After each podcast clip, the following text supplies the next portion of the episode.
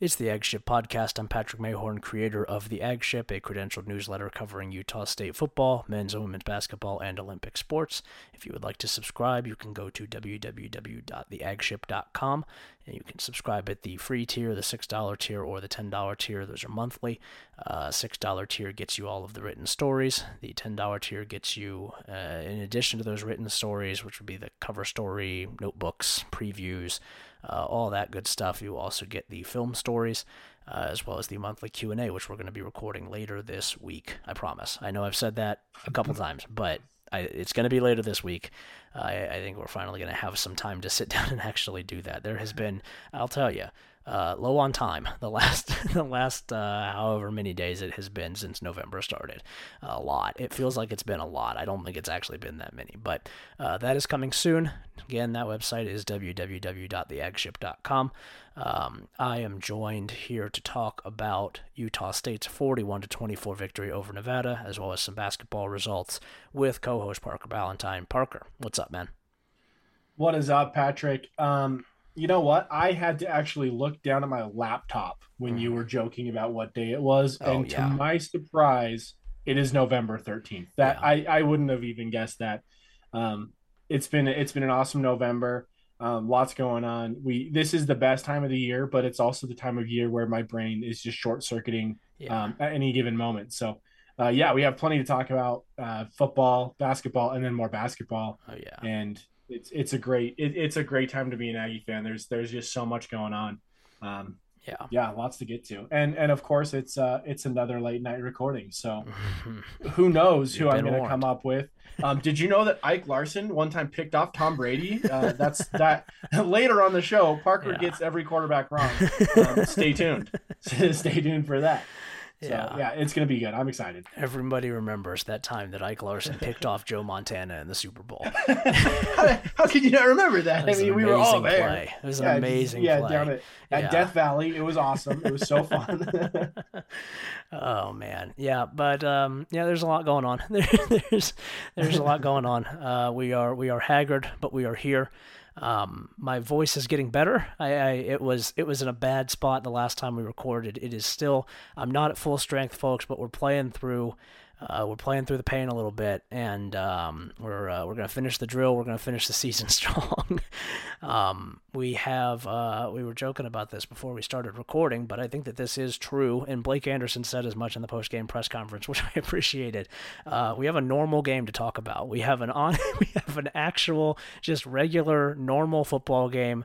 Not a ton of strangeness happening. Not a ton of of you know unforeseen horrors, no no you know nothing supernatural going on. Just a regular football game, just a normal win for the Aggies, and I think that that's probably where we can jump in here. Uh, I said it earlier: Utah State 41, Nevada 24. It was very much just normal. Uh, you know, the the the way that they got to that score was a little bit different. Nevada had a, a two point conversion successfully converted early on in the fourth quarter and then did not convert a second one to get to 24.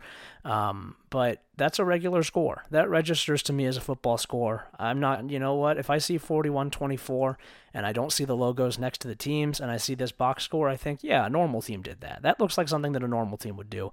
Um, Utah State has not been that all season, but for one glorious Saturday, Utah State was, I think, totally normal. Just the better team um, showed up, was the better team, scored on its first drive, uh, took a 10 point lead in the second quarter, uh, went into the half up by 14, and then went ahead by 24 in the third quarter and closed it out. It was comfortable. It was really never it was really never in any serious danger. It didn't feel like Utah State was, I, I think, pretty dominant against a bad team. Um, did what it was supposed to do, and is now Aggies are now one win away from bowl eligibility. They have, you know, we said coming out of the bye week, we said going into the bye week even after the loss to San Jose State that the season could really go one of two ways. It, it could it could spiral on them really quick after a loss like that.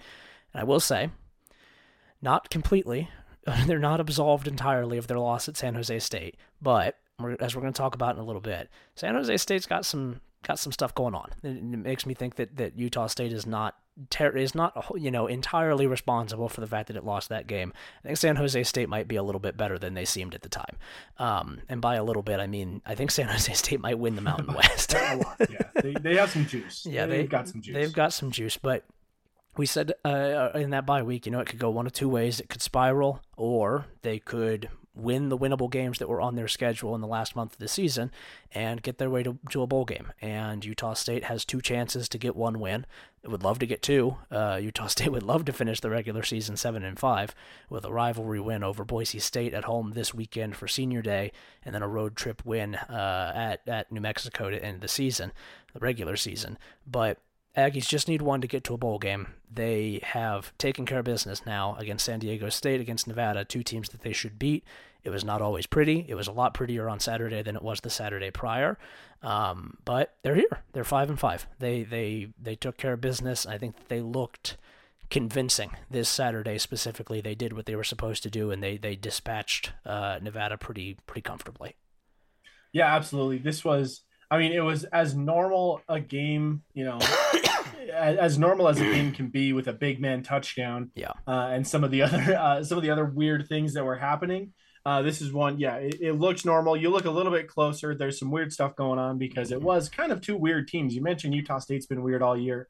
Um, Nevada has has also, I think, had uh, a weird team with a weird track record. Of course, yeah. F, FCS loss, losing to yeah blowout. Um, yeah, oh yeah, not even yeah. showing up against Idaho, and then kind of pulling things together late, and then and then just kidding, we're we're not pulling things together. We're bad again. Yeah, um, kind of two weird teams clashing yeah, for, there, and of oh. course, yeah, Utah State getting to five and five, which not exactly where I thought they would be, and certainly not the way I thought they would get here. Yeah. Um, but there we are, and yeah. a chance to become bowl eligible. Uh, like you said, really, really hoping to get to seven and five kind of guarantees that that winning record. You always know going in six and six. If you lose that bowl game, you suddenly are six and seven. That's what happened last year, and it seems a lot more disappointing, even though you're bowl eligible. So you really want to avoid that. Um, I mean, you still have an opportunity to get to eight wins with that bowl game. There's there's still a lot. This season is very much intact, even if some of those goals are uh, are less so. But uh, yeah, solid win. I think there was a lot of good. There were some things that uh, hopefully you can help me understand, Patrick. But I think for the most part, it was uh, the better team showed up, and the the Utah State that we know and love, rather than the one that we know and we don't love, mm-hmm. showed up. Uh, yeah. th- these guys showed up. They were ready to play. Kind of got a really good performance from the guys that we we were expecting to, with with just a few notable exceptions. But uh, this was this was really a good a great way to spend a, a Saturday afternoon in, in, Logan. It was a great home win, good environment, um, and yeah, it just it just felt it felt normal again. It felt like we had our boys back. It felt it felt good. Yeah, they they were um, like I said, they they just they took care of business. They did what they needed to do. They were workmanlike. Yep. It was there were moments where it was sloppy. There were a lot of penalties. We're going to talk about the penalties, um, but Utah State I thought really just kind of enforced its will on a team that it should have done that to, and and and right. you know looked stable. They're stable. I, I think that I can say they that. Yeah, I will say that that's are. a compliment. There are a lot of unstable football teams this time of year. It's a really easy time to become unstable in college football. Um, to just be doing what you should be doing and and winning the games that you should win in November is usually a really good sign. It, it means that your team right. is still together. It means that you are improving appropriately because you will play teams that are also improving. Um, and uh, yeah, they're they're they're they've they've taken care of business uh, now twice in a row.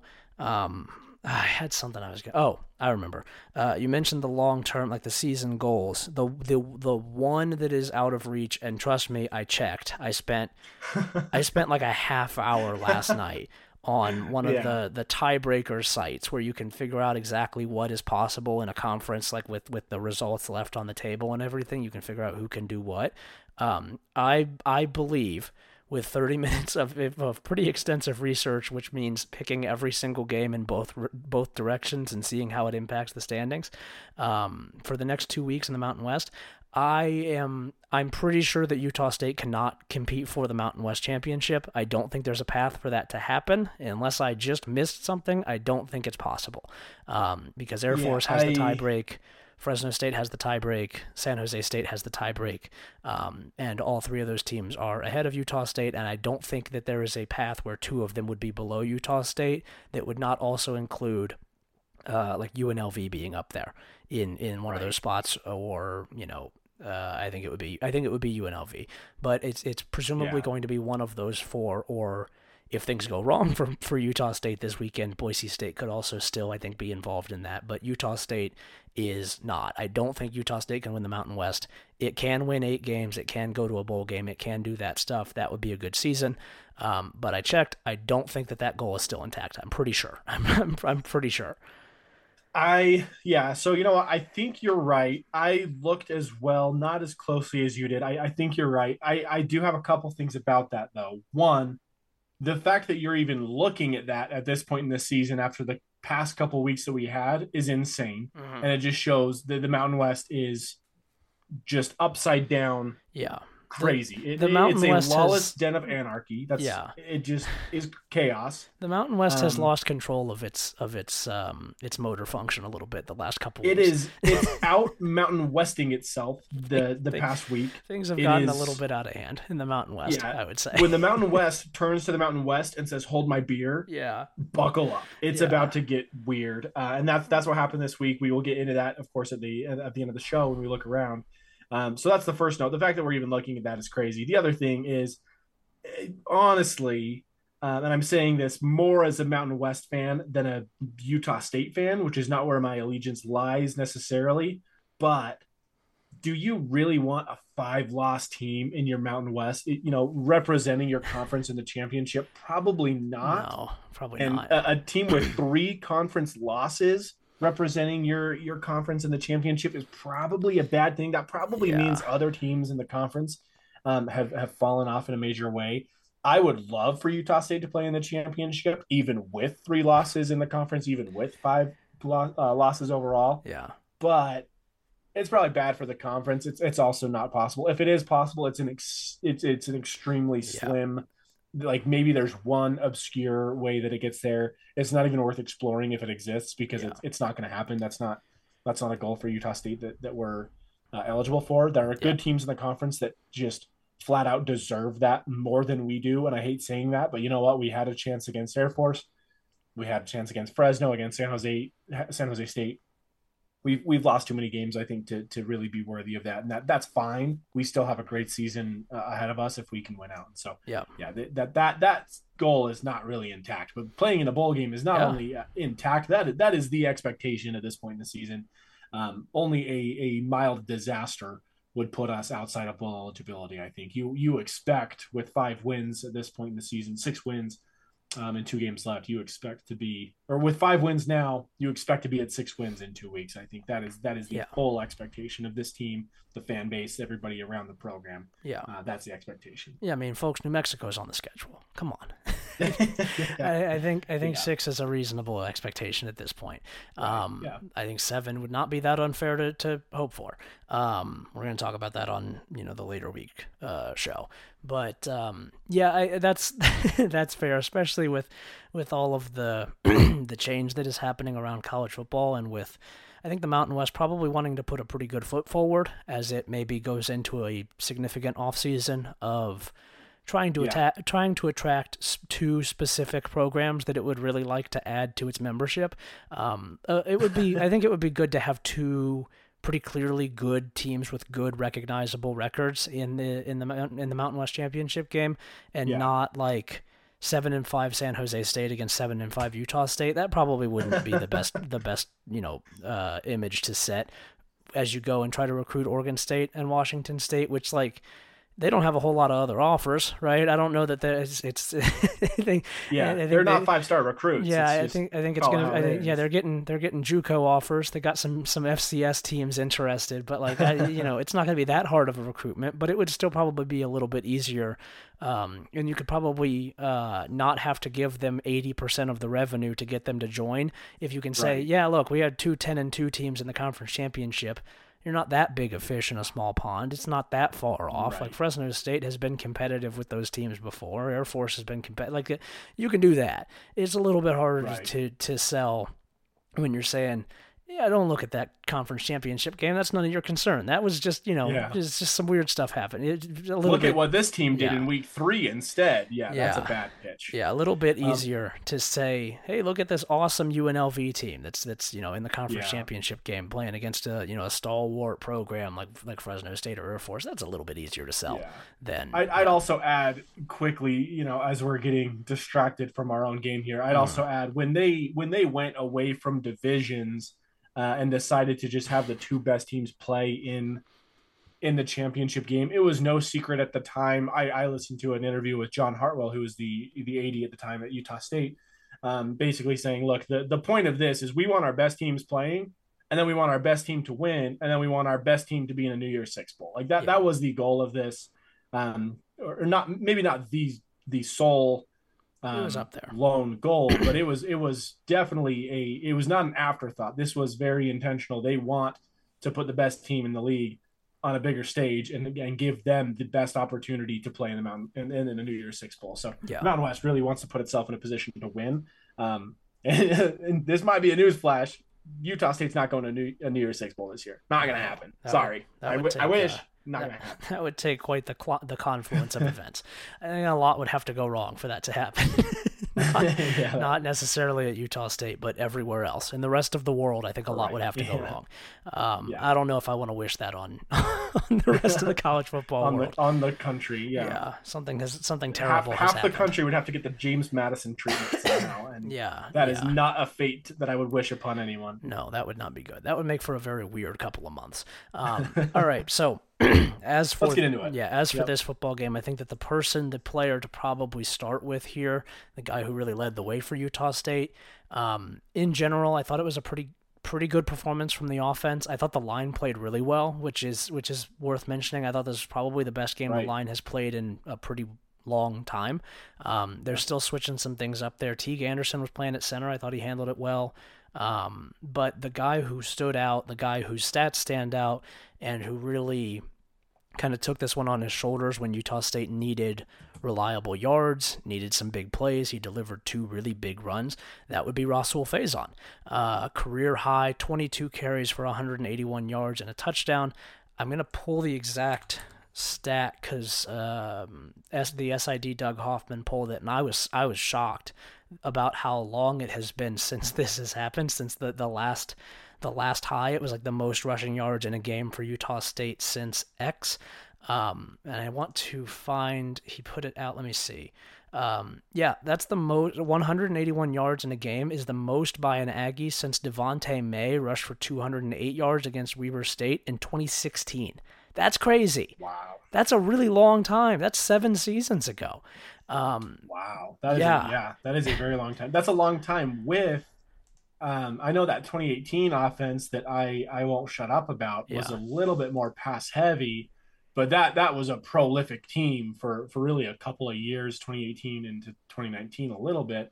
Um, there were some dudes on that team. Like that's a long time for a team that's been very good throughout that time. Yeah, yeah, and and I, I think that part of it is that there is a pretty long running now.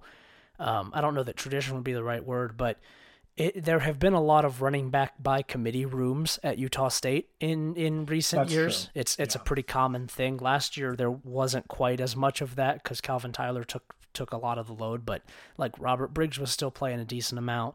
Um, 2021 was kind of the same deal with the you know it, it wasn't just Calvin Tyler, um, and, and you know this is it's not like when you think about it a little bit further, it's not a huge surprise because they do it's rare that Utah State has a hand so hot at running back that they just ride him for most of the game. And, and Utah State did give, did have some carries for Robert Briggs, who played well. I, I thought 11 carries for 69 yards. He was solid as well. Um, notably, no Davon Booth here. Um, just wasn't available. Uh, but Faison takes the takes the charge here and, and really on the 22 carries, which is not a ton. It's not like you know workhorse up over 30 was not just like he was getting the ball every time they dropped back. Um, yeah. But he just he he did a lot with them. He had the 46 yard run. I think he had a 43 yard run, and then beyond that, still he was just efficient. He was grinding out yards. He was getting four or five yards. I, I thought he looked like a in another system where they don't have three really good running backs, he looked like a true number one. He looked like a guy who could absolutely carry the load if Utah State needed him to, and, and in this game they did kind of need him to, and he was he was excellent. He's he he's really really really good. He's he's getting better even than he was at the beginning of the year, and he was good at the beginning of the year. He's just he's a really good player. Yeah, he he is, and this is something we called out as we kind of looked at this game. We were we we kind of said mostly you, Patrick. You were kind of talking about how this is probably a game where you get all three uh, running backs involved, but if you have a hot hand, you're going to ride it. Uh, and that's exactly what happened here with Faison. I think is he just he just was running the ball in a way that you just couldn't take it away from him. Um, even even as the game kind of got out of hand, and even as Robert Briggs showed that he was also. I mean, Robert Briggs was great. He had 11 carries for 69 yards, averaging 6.3. That's a that's a really really good night for Briggs. Yeah. Um, and even with that, you, you just can't take the ball from Faison. Uh, you mentioned that Booth didn't play, and I'm not I'm not sure why he he was not in. Um, so you also weren't splitting three ways; you were just kind of splitting between the two. Uh, but I mean, he was running in a way that you just couldn't take the ball away from him. He was prolific. He looked so good. He he looked probably. I mean, the stats bear this out. This was probably the best we've seen of Faison all year. Yeah, uh, it was very very good. Yeah, yeah, he was excellent in the offense. I think really uh, kind of built on that. Uh, you know, his success on the ground was able to create more things for everybody else, and, and was able to, to, to make the passing game a little bit easier. wasn't a huge day through the air for Utah State. Didn't really yeah, need to be yeah. a huge day. Um, I'll, I'll, also mention on the ground, and I'm sure we're going to talk about him through the air as well. But uh, Cooper Legas, 10 carries for 45 yards, only had the one sack, uh, and, and, so it was really nine for 48 essentially. Um, that's great. That's a really good day for him on the ground you know he's not going to be he's not uh, he's not going to be the leading rusher or anything like some of the teams that Utah State has played recently with the quarterbacks yeah. leading the way. Yeah. But if Cooper's given you nine carries for 48 yards, that's great. That's really solid. That's that means he's you know more often than not, and this was the case here, means he's moving the chains on third and short. It means that he's not throwing into heavy coverage. He's just, you know, tucking the ball and running it. He's getting the yards that he needs to get. Uh, he's making good decisions. They're they're involving him in the option game. It's not a huge part of the offense, but it can be a bigger part of the offense, and it, it was here. Um, that that helps when you have a you know when you have a quarterback who can be a threat like that. It does it gives the defense another guy to worry about, especially when your running backs are playing as well as these two were. Um, there was a lot of room for him to work, and I, I thought he did a good job of taking advantage of it. Yeah, I agree. I think really what you're seeing here is almost a compromise between uh, between the way that Cooper plays and the way he's built to play, the way he's played his entire life, um, and the way that that Blake Anderson wants to coach a game. Um, Blake Anderson, I mean, he probably ran more than Blake would like, but it was productive. He was not sacked. He was he was doing it in a very very smart way. Um, I Blake is more of a, he, he doesn't like his quarterbacks running. He likes them to sit in the pocket, spread the ball out. Um, but that's what Cooper does. Cooper is an extend a drive kind of guy. He can scramble. This was this was really really good. I think it was um, one of you know at least on the ground as we're as we're mentioning now was probably the purest form of Cooper. He was running maybe a little bit more than you'd like him to, but he wasn't putting himself in danger. He was being very very smart about it. He was like you said he was converting um, a lot. It was it was really really a good balanced game on the ground between um, you know Faison and Briggs, and then Cooper being able to to move those chains with his feet when he needs to, uh, which is a a really if you're going to be playing Cooper Legas, that is yeah that's what makes Cooper so good. And when you take that away from Cooper, uh, he you're taking away one of the things that makes Cooper Cooper. Yeah, and he you know he's his arm is fine, but his arm versus you know McCae's arm we don't have to get into that too much right now, but like it's McCae has a has a really accurate arm. Yeah. But what Cooper can do on the ground, he has a very high IQ. He's really slippery for for a guy his size, and you know he doesn't seem athletic. He doesn't. I don't think he's fast, um, but he's very good. He's quick. Uh, yeah, he's he's he is, he's he is quick. He's quicker than he is fast, and also, this is gonna sound. It's not. This is not gonna sound like a traditional compliment, but I it, I say it as a compliment. Um, he doesn't get hurt very often. He's not like like yeah, like, from yeah, he's had he's had some concussion problems. Um, you know, and and like last year, obviously that held him out from a couple games, but like he's he's you know he's pretty well built they talk on on every single broadcast you know for every game that he has ever played they of course talk about how he was a you know a high school wrestling champion right? right like like that's yeah. you know that's just part of the cooper lore at this point but like yeah he, he can take a hit and you would prefer your quarterback not get a hit a ton but when he does get hit it's usually not a huge concern that he's going to get back up it usually does and and, and mm-hmm. he is he has the body that he can withstand those hits if they come. He's good at avoiding them, but you're not like it's it's not the kind of thing where with some quarterbacks when they run or when they're outside of the pocket you're just kind of gritting your teeth and you're like oh please right, please yeah. don't let him get hit. Please don't let him get hit. He has glass bones and paper skin. It's not going to go well. Um, with cooper it's not really that's not really a huge concern. Like you know he's he's you know he's a big boy. He can handle it. He can take a hit and get back up. And he did that a couple times in this game where he he did get he got hit a couple times pretty hard.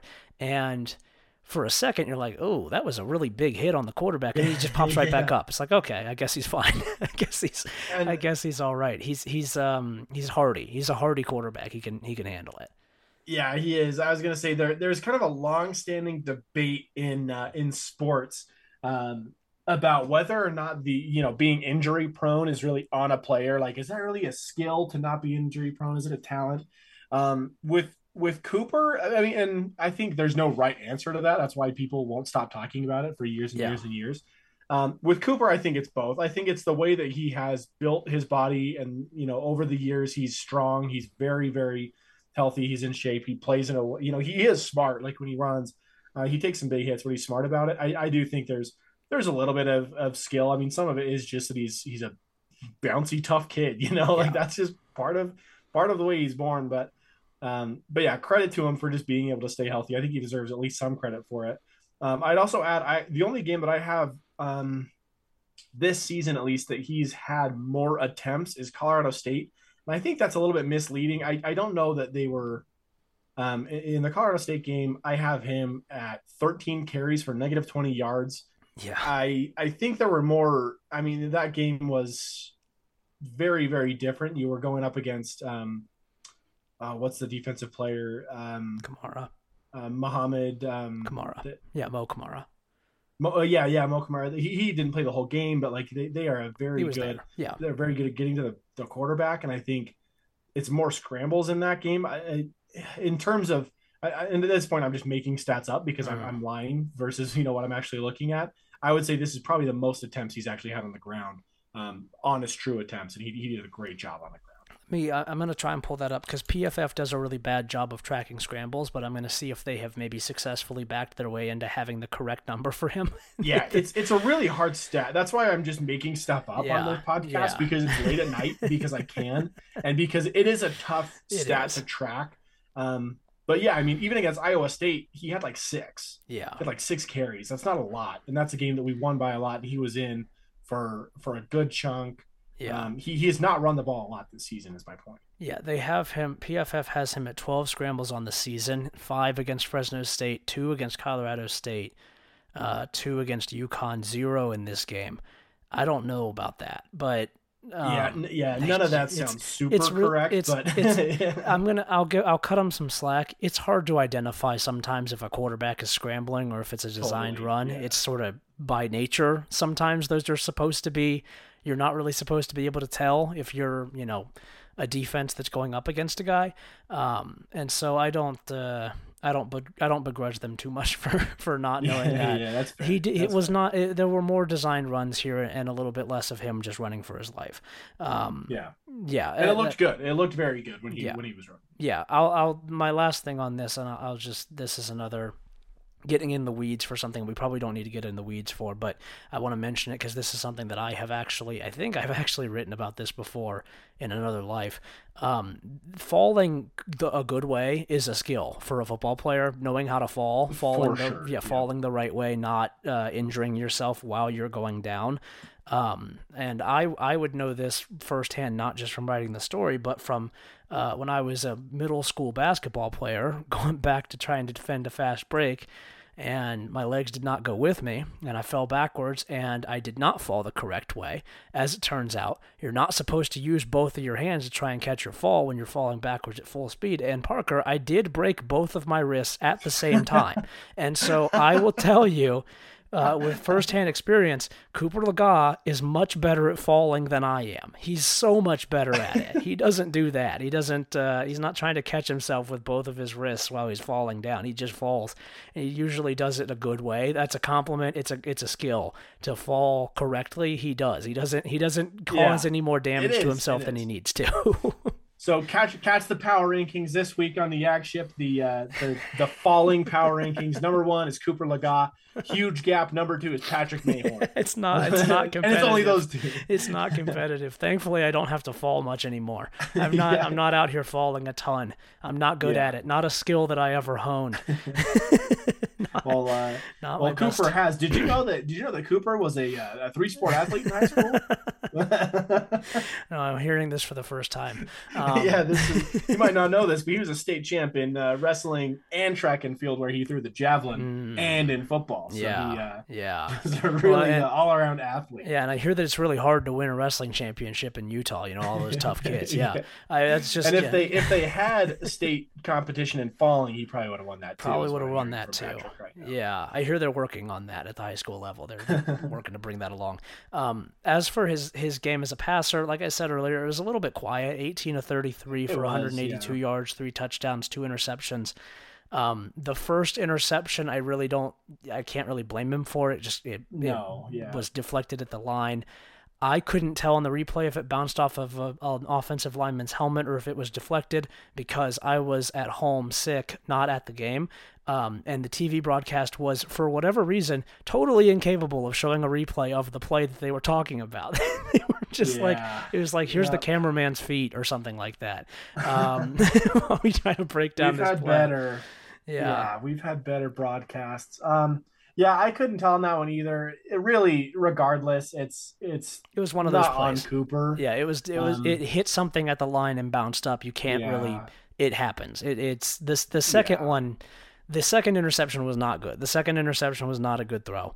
Um, it was it just kind of sailed on him and, and went a little bit too far inside, and the safety picked it. But the first one, I, I don't really blame him for. I think in general, as a passer, he was fine. Um, Nevada did a pretty good job of limiting Utah State's downfield passing game for the most part. Um, they really, really did not want Jalen Royals to get the ball. He only had three receptions for 27 yards. That was like, I mean, they were doubling him pretty much every single time. They had a safety shadowing him, and then they had their number one cornerback on him. We talked going into the game about picking your poison with these wide receivers. They picked theirs. They didn't. They were not going to let it be Jalen Royals. Um, yeah, for most yeah. of the game, they weren't going to let it be Terrell Vaughn. And that's all good and fine. The issue is there are three receivers on this Utah State team who can really, really hurt you. And this time around, when you pick Vaughn and Royals, which I think is an understandable decision to make. A lot of teams have done yeah, that. Can't fault you for it. Yeah, I get it. Those are the two leading receivers. Those are two of the best receivers in the Mountain West. But Utah State has a third really good receiver in the Mountain West, one of the best in the conference. That would be Micah Davis. Six receptions, 87 yards, and a touchdown. He also had um, he should have had a punt return for a touchdown, 68 yards, that was called back oh, for oh, yeah. a, an entirely unnecessary block in the back on Will Money. Uh, no, re- just was not a reason to do it. Just out there trying to trying to make something happen, I guess. But really, really impressive punt return, even if it didn't count. I saw it. I remember it. It counted for me. yeah. Um, yeah. Micah Davis is just really good, man. He's really, really good. Um, I, I, I would say I don't think that I feel for him. Uh, uh, you know, it would be the right phrase because like he's playing with two other really good receivers. There are much worse problems to have, but like he is number one receiver good. He just happens to be number three on a team with two other guys who are number one receiver good. Um, yeah, he's awesome. Yeah, he's a really, really, really good player. He was fantastic here. Yeah, I think this was probably one of his best games uh, of the season that we've seen from him. Mm. Um, just looking at his yards, I think it's the second best. Um, he had 104 against Colorado State. He's had a couple others in the 80s. He had yeah. 82 against James Madison only on only two receptions. Yeah. Um, and then he had 84 against Air Force on four receptions. Um, this was a great game from Micah Davis. I, I, if we weren't getting the ball moving so well on the ground, I think he would have probably had more. Yeah. Um, but just you know, Blake Anderson, he's he's gonna take what you you can have. He's gonna take what he can get. Yeah. Um, and the way that Faison was running the ball, uh, there was really not not a whole ton of reason to push it. I yeah. would have liked to see a little bit more in the air. I, I will say I'm I, am i am not disappointed because you win a game by 17 points. You do what you need to do. Um, but I would have liked to see more out of Cooper Legas. I think that would have come to Mike Micah Davis's benefit. Um, I know we talked about how you know Nevada does have a couple really good corners. Uh, that being said, you, you got to get the ball to your playmakers. You, you have to find a way. Um, and I think if if the game depended on it, I, I like to think Blake could have found a way to get the ball in Jalen Royal's yeah. hands um, maybe even Terrell Vaughn a little bit yeah, more. They, he had he had six receptions, but yeah, they got um, and they got to him late. He had the the 25 yarder to basically seal the game. The dam finally broke, and they managed to get him yeah, through into yep. the secondary. I would have to think that if the game had depended on it, they would have found ways to do that. They would have had counters off of what they had been doing. It's just that I can understand like yeah they, they they gained more than 300 yards on the ground in this game. They lost 9 and so it was 292 net on 44 carries. It's 6.6 yards per carry. Yeah, you don't really need to get to the counters when that's working. Um, sure. I, I, think if they had needed them, they could have dialed them up, but you don't need to put anything on film that you that isn't necessary, right? If you're winning the game by 17 regardless, you might as well save that stuff. Um, and, yeah. I, and I think that there was some of that. I, I would agree that like yeah, if they had needed it, there were things open down the field that they could have done. You know, they could have hit, but they didn't really need it with with how well Davis right. was playing and how well the rushing attack was working. Yeah, that's that's where I'm at. Like I like to think that we could have got Royals in involved a lot more. Only three receptions is just not what you what what you need from your playmaker. Um, but you have a big game next week in Boise State, and you know, like you said, don't put anything on film you don't need to. Um, the ground game was working great. So I would have I, I, would have liked to see more of that, but I see why they didn't. I think they could have if they needed to. Um, but even outside of that, Micah Davis still finding a way to to just really impress. Yeah. Um, and, and like you said, that that punt return was just so disappointing to have that called back. It's it's getting um, it's getting really frustrating that we cannot go a single game without calling back a huge play yeah. on a penalty. Yeah, um, this there is, were several. That is one thing. This, one this is not common. Uh, this should not be. It's not something that every team deals with. It's not something that every team, um, you know, it's not something that every Utah State team has ever dealt with. This is unique to this team, and it's frustrating. Um, so Jalen, uh, yeah, Mike, Micah Davis should have had two touchdowns on the night. He, you know, he he earned that one hard. He earned it, yeah. fought hard for it. Um, but still a great night for Micah Davis, and uh, it was it was on an otherwise quiet night in the air. Yeah, yeah. The thing that I the, the thing that I really love about the way that Micah Davis plays and about just the player that he is is he has the the physical skills to you know to, to go and, and make plays right he's, he's a very good athlete he's quick um, he, he's a little bit more compact uh, but he's he's really strong and just he, he has the ability to do that but he is not just that. It's not just, and that's not to say the other two guys are. Royals and Vaughn are both very well coached and very well developed receivers. Um, Vaughn is, is, especially just really good at finding space, and Royals is is fantastic at the point of point of catch. But the thing that I really love about Davis is how crafty he is, how good he is at just doing doing little things that you really don't even notice unless you're you're going back and watching the play um, his hand placement is fantastic when he's when he's releasing when he's trying to get separation before you know as he's going into his break um, he's just he's really well coached and, and he's been really well coached he was like this even at air force i don't know who uh, I don't know who his high school receivers coach was, but he is just technically very sound. He's really, really good at what he does. He's a great route runner. Um, I, I, think he's a really nice compliment to have to the other two because he is just so reliably open. He's so good at getting himself open, not just with speed, not just with physical prowess, but like he's just he understands how to do it. He understands how to win those those one-on-one man matchups, and not just by overpowering the guy. He he's really, really technically sound. He's really fun to watch. It's it's a it's um it's a good receiver to have on your team because it's a guy that you know you can trust against any kind of coverage. Yeah, and, and this is something we've talked about kind of throughout the season. If this is your number three guy, um, this he's a number one. You know, he's he's got number one stuff, and if he's your number three receiver, that plays with that much attention to detail, that plays that hard when the ball's not coming to him, uh, you've got a really good thing. Yeah. And it's great on nights like this. A lot of teams have a good cornerback. A, you know, a bunch of them have two good cornerbacks. Not a lot of teams in the Mountain West, at least, have three good cornerbacks that can shut down. You know, their third deep isn't as good as Micah Davis. Yeah. Um, and you line up our top three receivers against just about anybody in the Mountain West, top three cornerbacks, there's going to be a mismatch somewhere. Yeah. Uh, and, and a big part of that reason is because of Micah Davis. You just can't forget about him. Um, but if you plan around him, that's, you know, pick your poison. Yeah. Who's it going to be? Uh, and so when you have a guy like that at number three, um, it's just it's just an awesome thing. And yeah, a lot of credit, a lot of credit goes to Kyle Cefalo, I think, for the way he coordinates that uh, and coaches these guys up because uh, they they're fantastic. They, yeah. All three of them are fantastic. But Micah Davis at three, like he's your number three guy.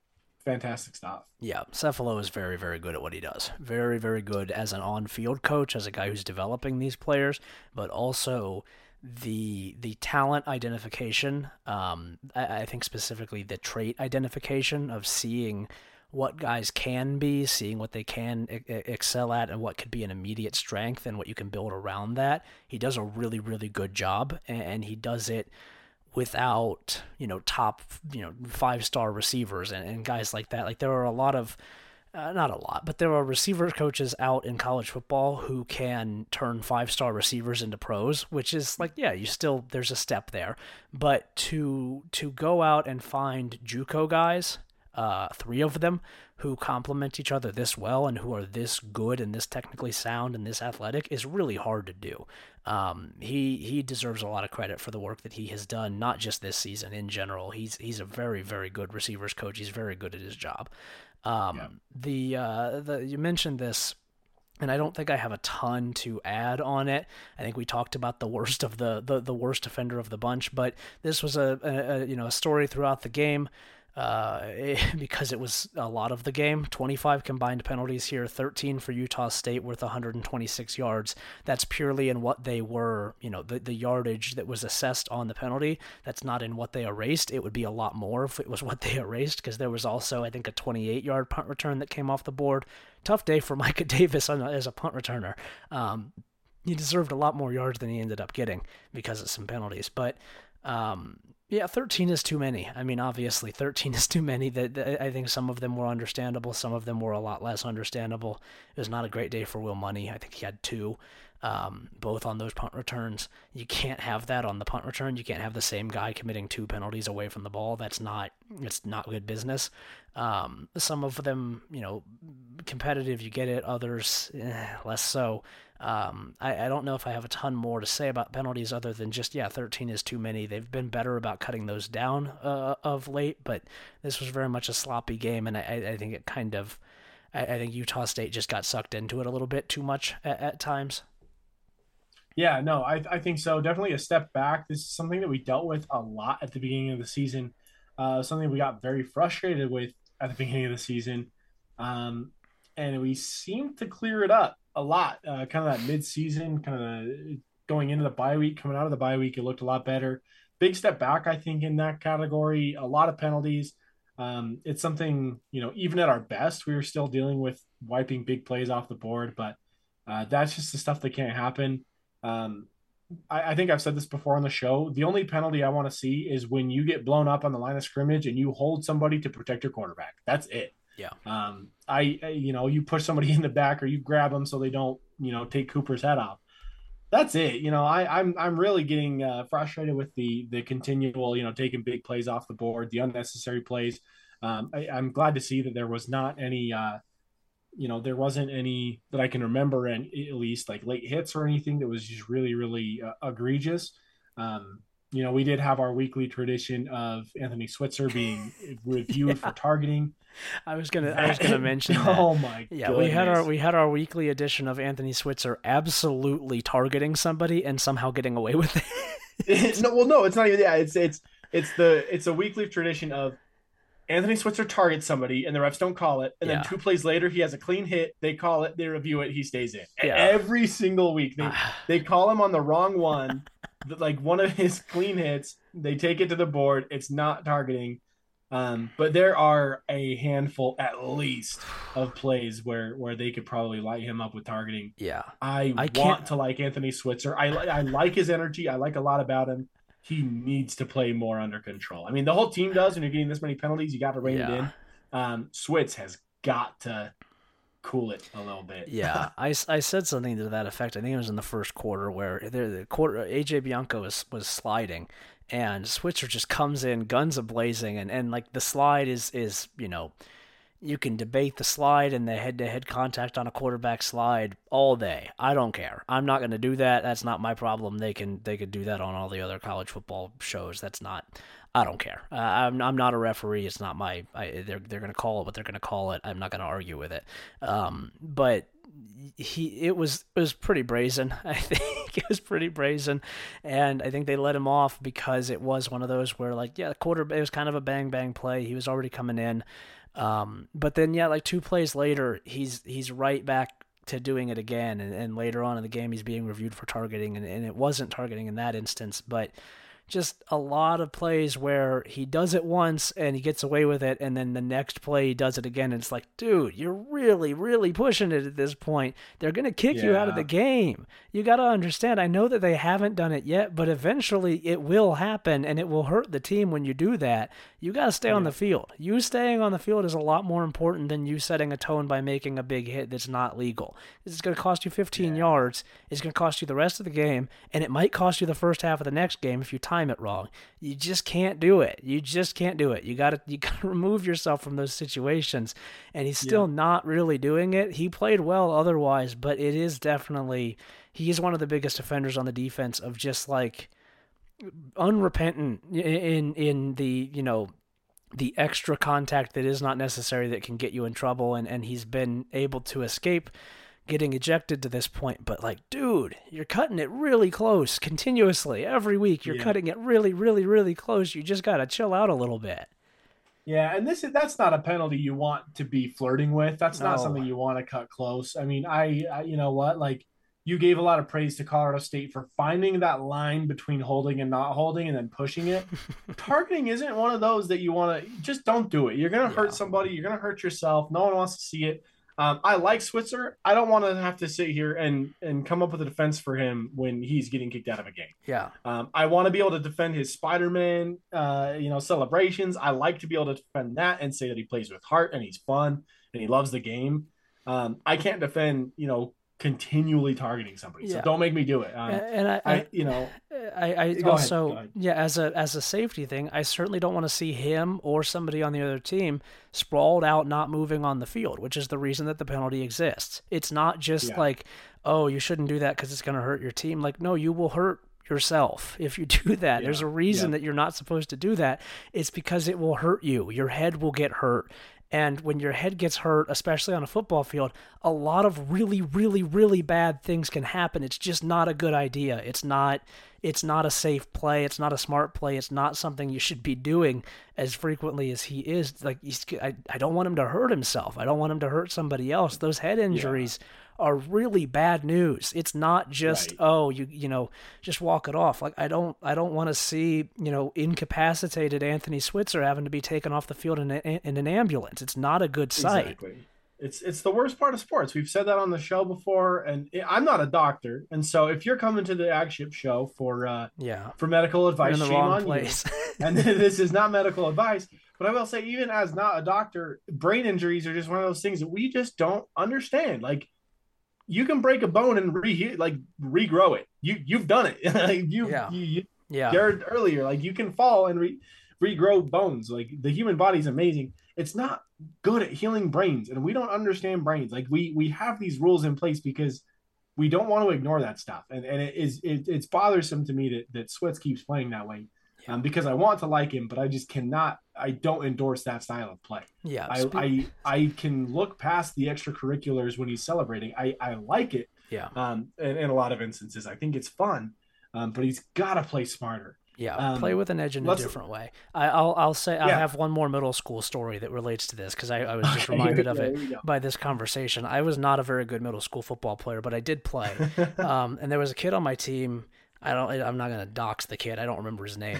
Um, but he was he was a, he was a starting linebacker. He was pretty good. He he even in middle school he just looked like a linebacker. He was just you know stout. Um, yeah. He was a pretty good player.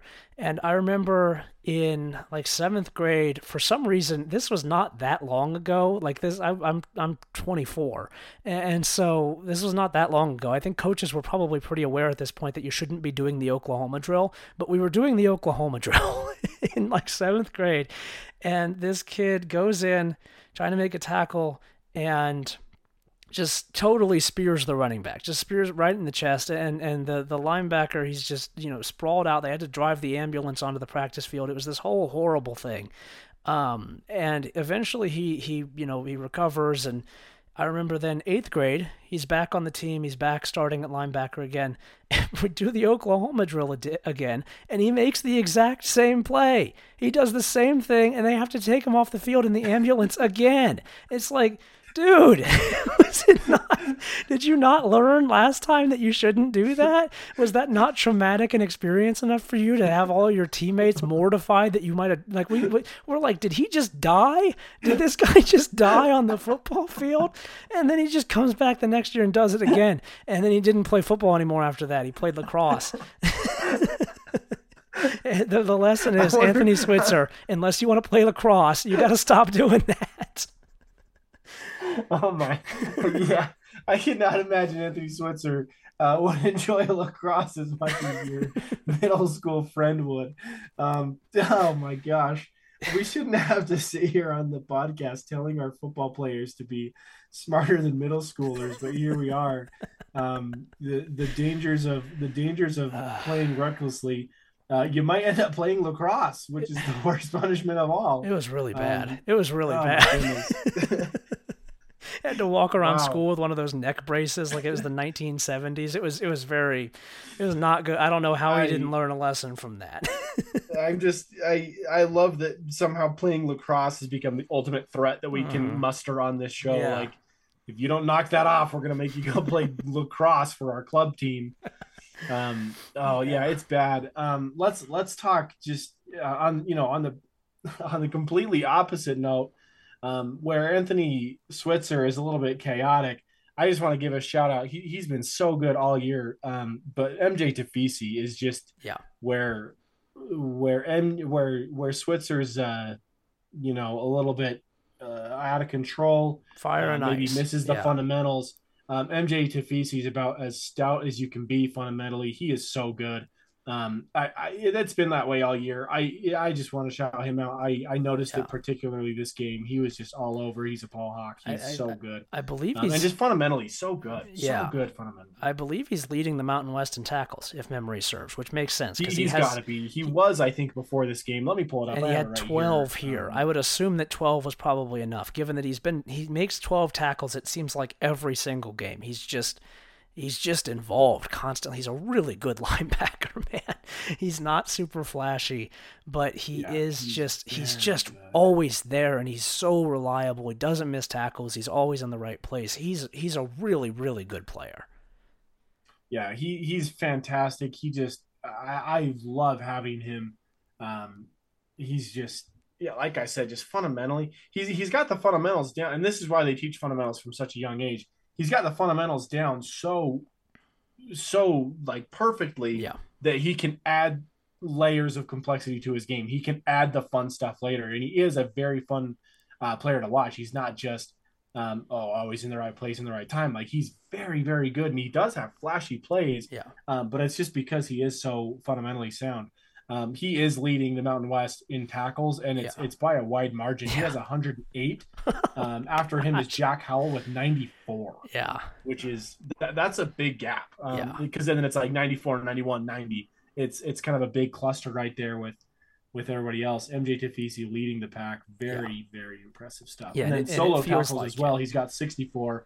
Jack Howell again, number two with 80, uh, 58. Yeah. So he's he's by far and away, or that was assist. Sorry, let me look at so solo tackles, he's not leading. He's he's in the top five. But yeah, uh, either way, very very very impressive stuff.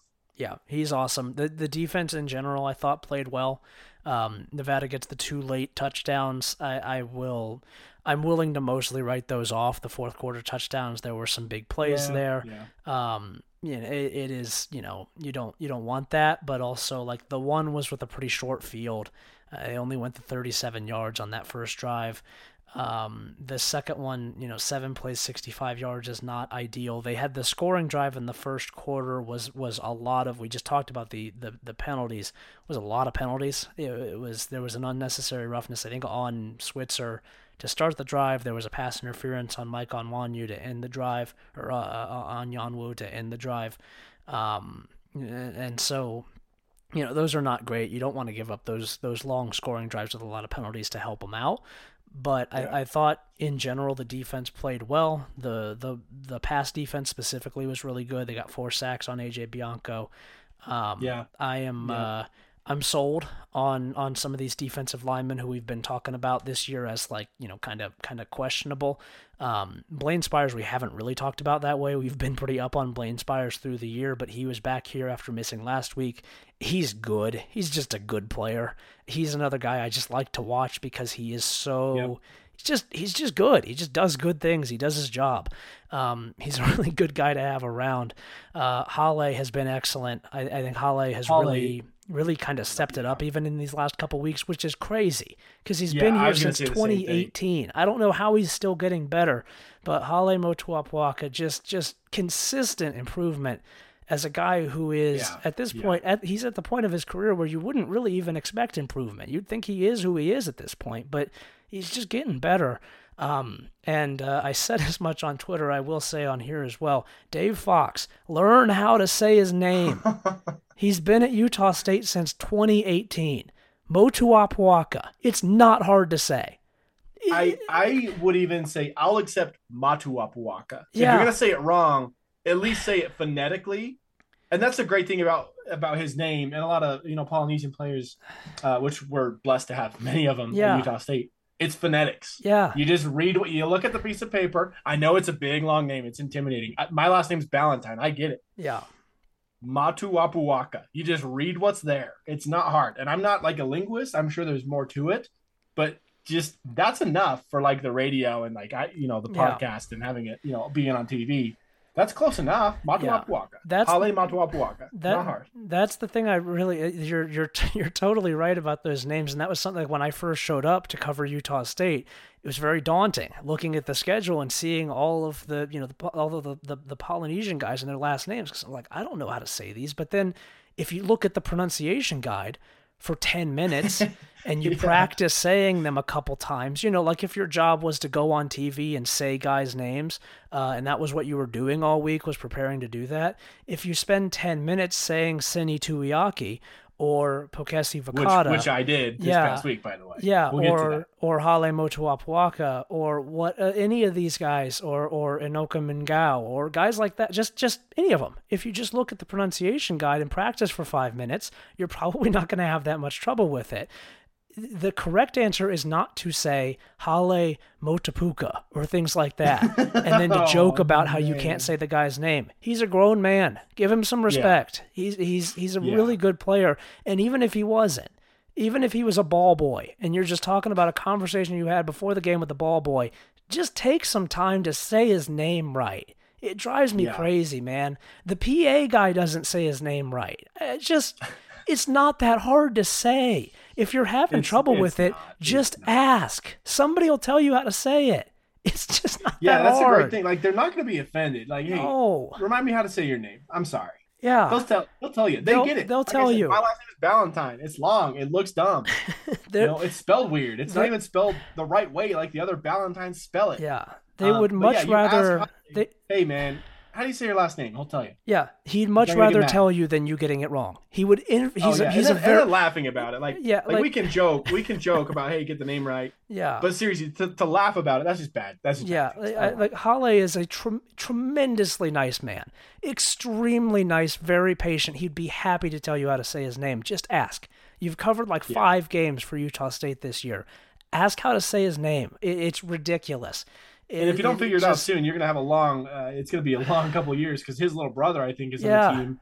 Um, and I think he had a sister that came over for track or something. Like he brought his whole family when yeah. he came over. But um, it it just, yeah, just learn, learn it, drives me nuts, man. It's so embarrassing. Just say National his name right. National guys, no excuse. Like you have a team you have a whole team working for you. Get somebody to, to figure it out. Yeah. If you say it I wrong the, the first time and then you correct it even, it's like, okay, somebody told you during commercial break and you fixed it. That's fine. I get it. You know, there's in the, in the spur of the moment, we do the preview shows and sometimes it takes me a second to sound out names on the guys opposing teams because I've never said them before you know, in a game, you get the guy's name yeah. wrong the first time. Somebody in the production truck says, "Hey, it's pronounced like this," and you fix it. Okay, that's fine. It's been five games. it's been it's um, been like the whole season with these guys. They just don't say the names right. It just, it just drives me nuts. It really does. It is. And, it is. I'm sure it doesn't yeah, bother no. the players as much as it bothers me, but like. just like, dude, just say the name right. Don't be laughing about how you can't say a guy's name. That's your job. That's your whole job. Uh, just say yeah, the name right it's Ugh. not good. Um, speaking of pronunciation guides, can I? Did you notice last week on the Nevada um, pronunciation guide they had the state of Nevada? They just slipped it in there with yeah. their players' names. Did you yeah. notice that? Yes. Yeah, they're very. That they're, was awesome. They're very particular about it. It's Nevada. Nothing, apparently, it's, nothing it's made not... me want to say Nevada yeah. more than seeing that they went out of their way to add that to their pronunciation guide. Yeah, that was awesome. I can't tell if that was like elite level, just like yeah. awesome football guy stuff or if that was just annoying. And yeah. i think it was awesome. Yeah. i love that they put that in there. it's hilarious. Yeah i i yeah I, I used to think it was I, I didn't know what they preferred. I didn't know it was nevada over nevada. I used to think it was nevada yeah. but no it's nevada. You say it with the well now if you if you really want to get under these guys skin you call them the university of nevada at ah, reno and then say unr they hate that. I one time made that mistake on twitter. Yeah. Um first of all, Twitter is a terrible place to learn that you're saying something wrong. Yeah, they do. Not, they're not UNR. That's not their abbreviation. no. Do not call them UNR. No, um, I think they prefer. It, I, well, from what I gather, it's similar to calling um, BYU Provo BYU Provo. Yeah, yeah, they're they not don't like it. Not it's true, fan, but not, they don't like it. yeah, not a fan of BYUP. They don't like that. I've, I've learned yeah. I've learned that over the years. They're not they're not fond of that one. Um, yeah. Anyway, the defense I thought was really good. I, I the speaking of yeah. the, the lineman, not just Hale, but Paul Fitzgerald. I, I I've yep, I'm sold. I'm sold on Paul Great. Fitzgerald. I've seen enough. I was concerned early on in the year. He has grown into that position. He is deserving yep. of his spot. He's good. He's a good player. Um, I, I, I think that in general the line played well. Um, Devin Dye, we talked about this on the last one, where oh just just gosh. just quiet as a as a redshirt sophomore safety transfer from the JUCO level, playing his first season of D1 college football. Um, reliable in that spot, just always in the right place. Nine tackles, one pass breakup not getting they're not picking on him. He's not missing a ton of tackles. He's just really good. He's really he good for how young yeah, he is and for how inexperienced he is. He looks much older than he is. That there's not like been senior. yeah, that there's not been a huge drop off from from Hunter Reynolds to him is a massive testament to Devin Dye because Hunter Reynolds is a great player. Um, yeah. Dye is going to be really really special. He's already very good he's he's yeah. an awesome player. Ike obviously is great as well. It goes without saying.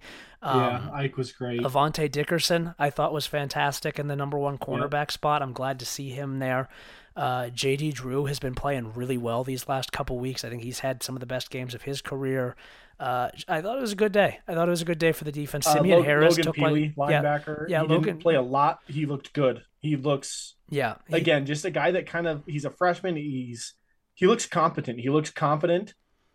Uh, he looks good. He looks older than he is. Uh, he's put together. Um, like I said, didn't play a lot, but when he's in there, he just knows where he's supposed to be. Yeah. Yeah, Simeon Harris was the one who did play a lot with Peely more on the bench.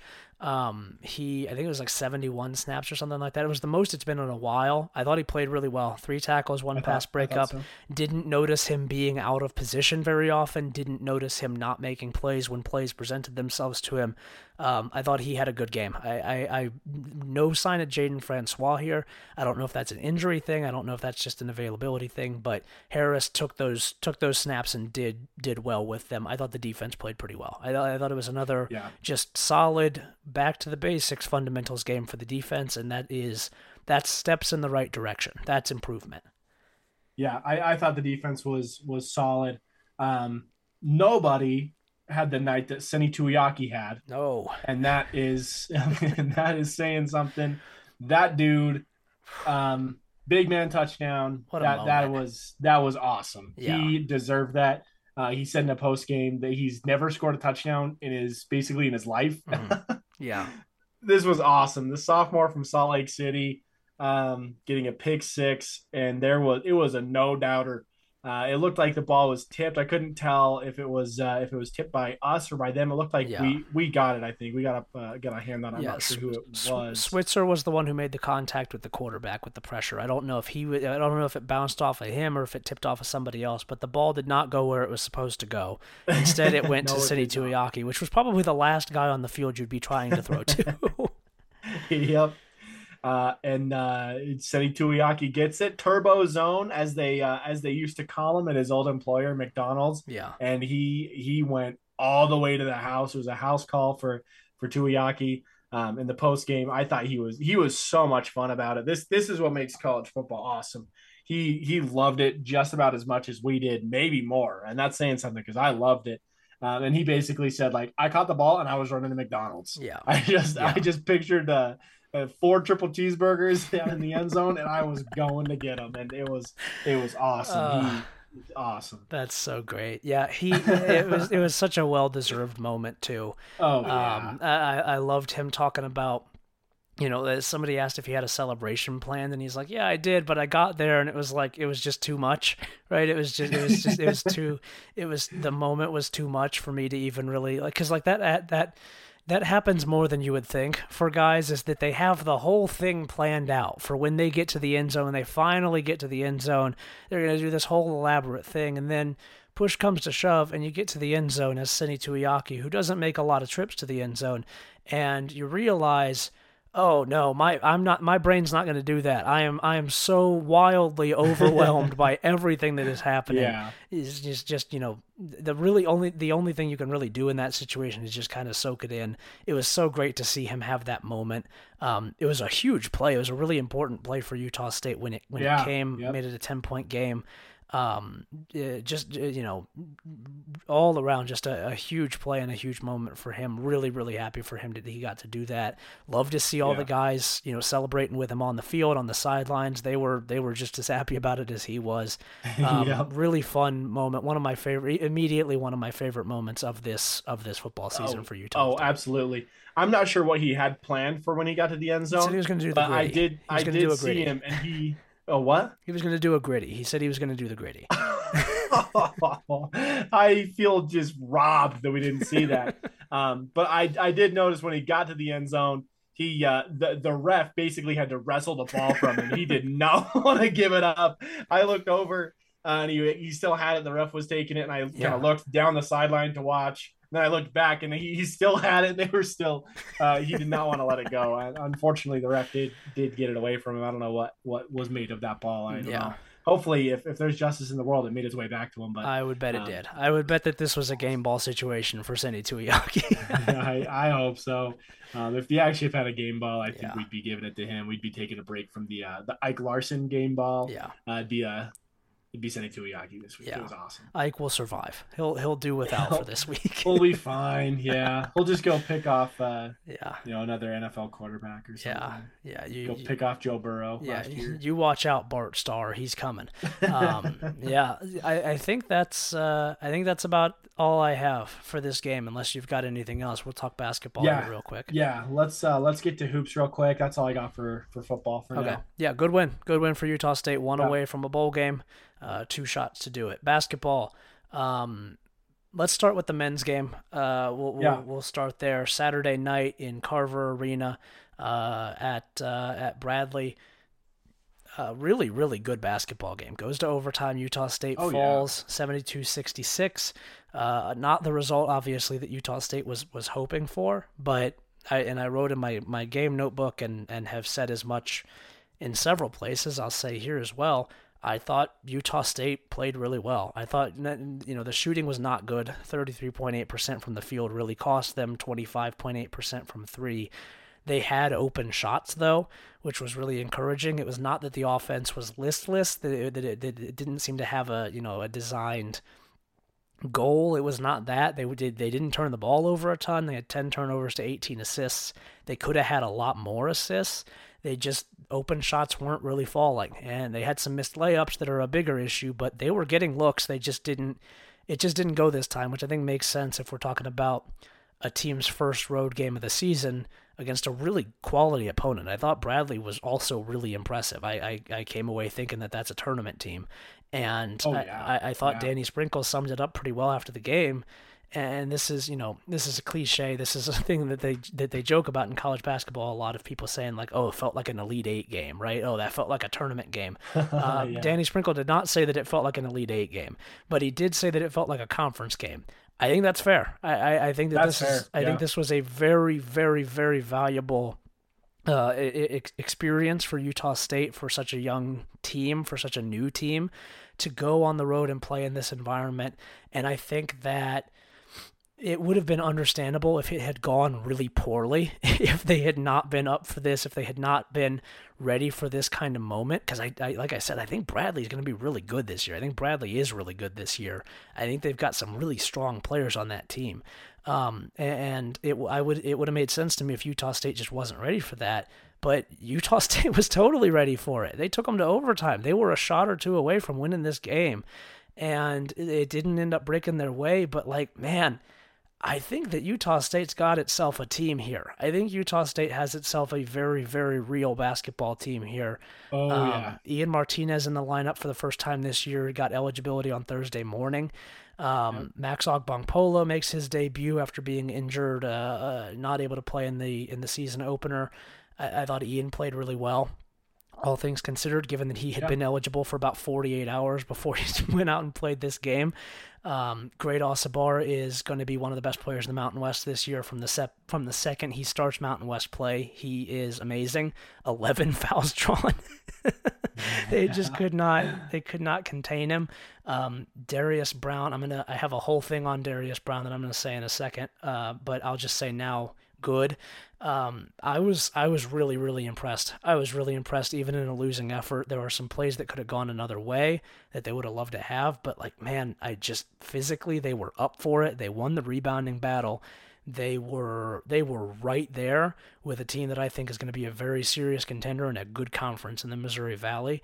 Uh, that was I was really impressed. I came away really really really impressed with what Utah State did.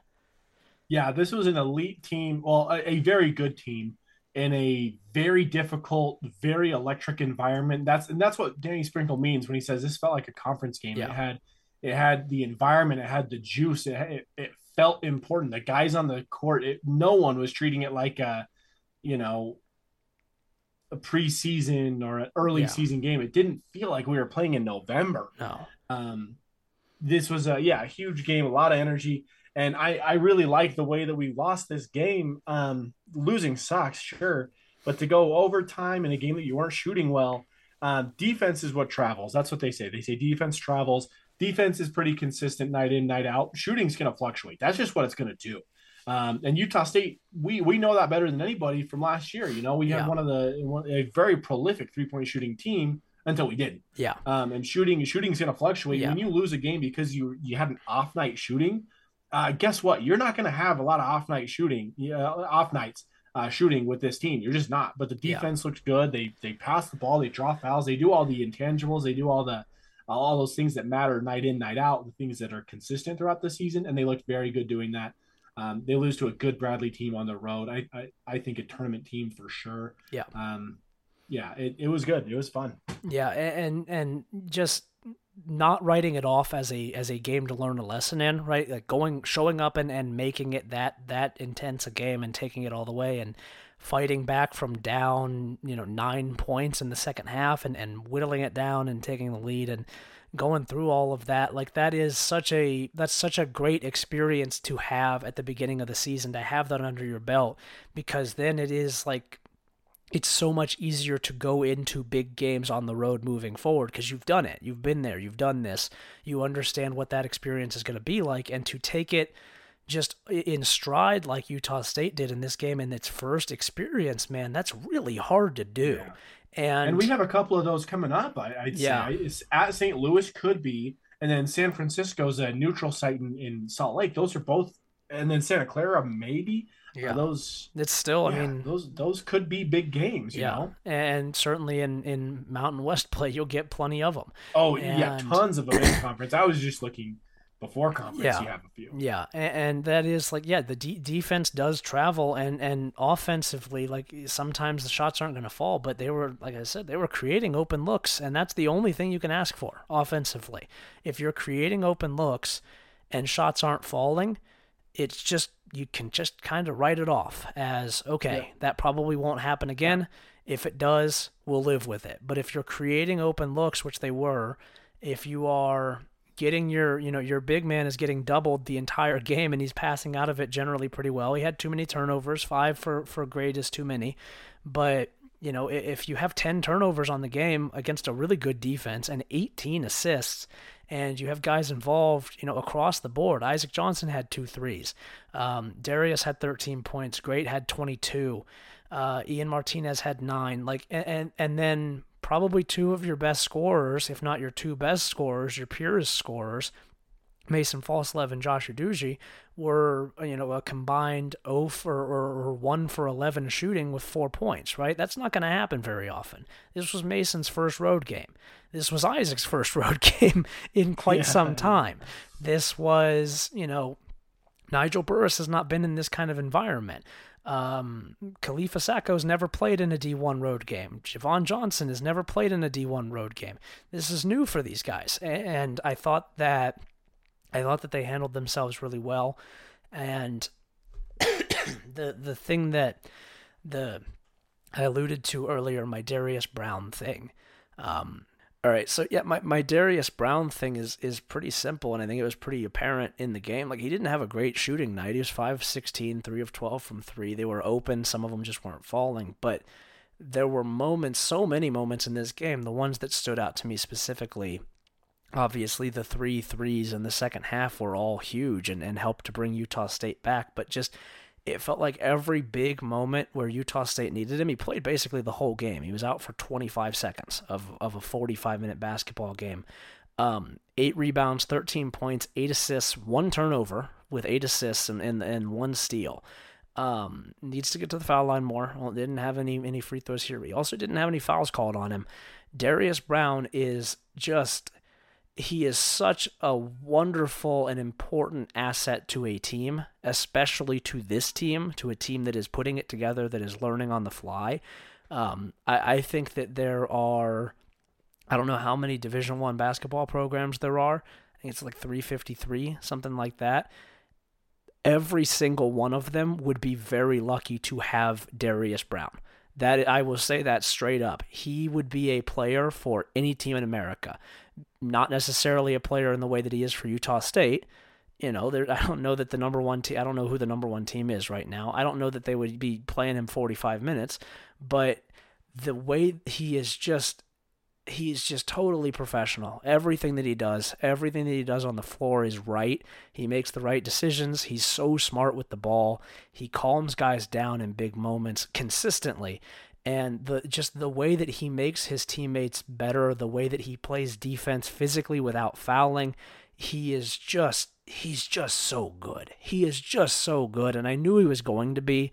I knew that he and Great were both going to be really good for this team, but seeing them do it, seeing them handle these moments, they are just like it's another one of those another one of those things that I think can make Utah State fans really excited for the Danny Sprinkle tenure is seeing the development of those guys, seeing how good they are. After, you know, for Brown it was one year at, at Montana State before this, for for Great it was 2 years before this, seeing how well coached they are, how how well they handle these moments um, that's what you're looking ahead to. That's what you're looking ahead to with, you know, year two or three of Mason, year two or three of Isaac under these guys, of, of, of Nigel, of Khalifa, of, of any of these guys, uh, of Josh.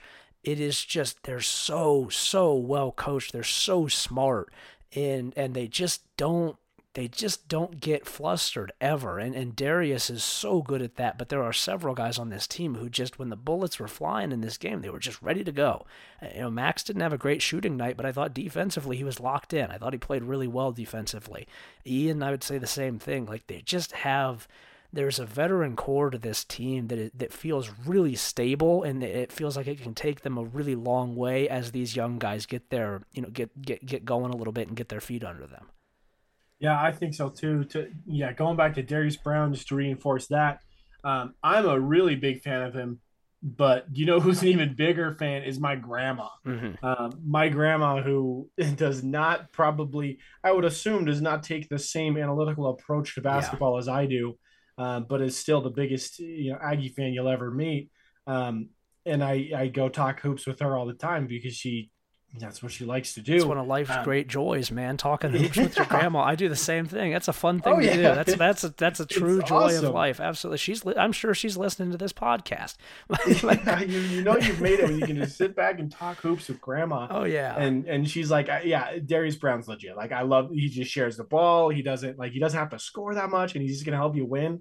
I was like, you know what, Grandma? Like you, you couldn't have really said it better. Yes, I couldn't have said yeah. it better myself. Like he's just a guy that he's going to help you win. And you mentioned the, his line, um, eight points and, or uh, eight rebound. Sorry, eight assists, and then uh, how many points did he have? 13. I I just clicked away from it. Yeah, 13 points, 8 assists, 8 rebounds, 1 steal, yeah. and only 1 turnover. That's a really that's, good day at the office for a point guard. really good line.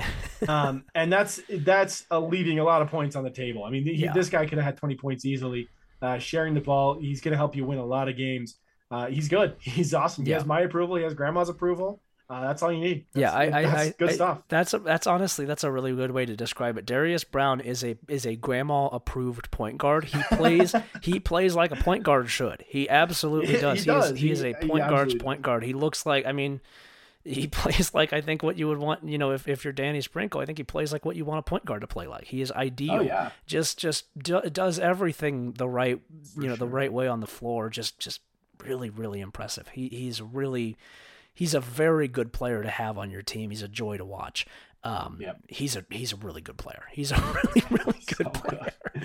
He's oh, awesome. There's so many guys. Great, great as well. Who I alluded to, man. Just uh, a handful and a half. Um, this is gonna be a good it's gonna be so fun. They're, it's gonna be a good team. I think it, they're. I think they're no doubt really in my good. Mind. Um, yeah, and, and and the you know any questions I think that people might have had about like oh well it was, was great just taking advantage in the first game of like athletically you know being overwhelming for an opponent. Um, Malevy Leons is uh, the defensive player of the year last year in, in, the Missouri Valley Conference. He's not the biggest guy in the world. He's 6'9", 215, something like that. Uh, Darius Hannah's a really good defender. They brought in uh, Ahmet Janovic or Janovic. Um, I don't remember how they said it on the broadcast, but uh, like those are good defenders. Uh, the, the, the one guy's 6'1", 260. Those are good defenders. Those are really good athletes.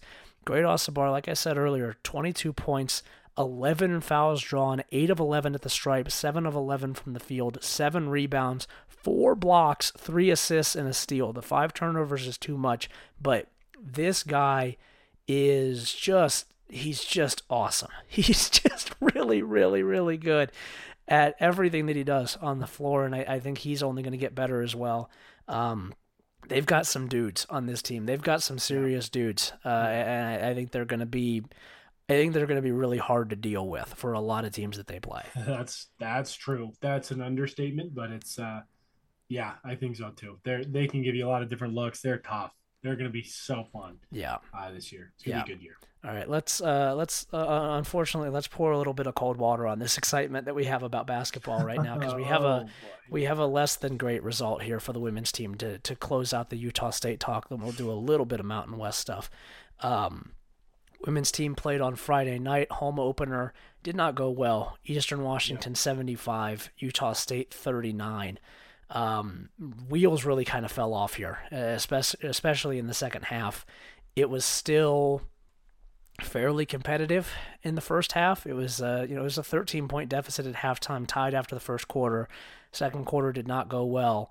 Third quarter was still like they're kind of fighting, kind of keeping it within sort of punching range, and then fourth quarter just that was it. They just kind of it just kind of gave out on them.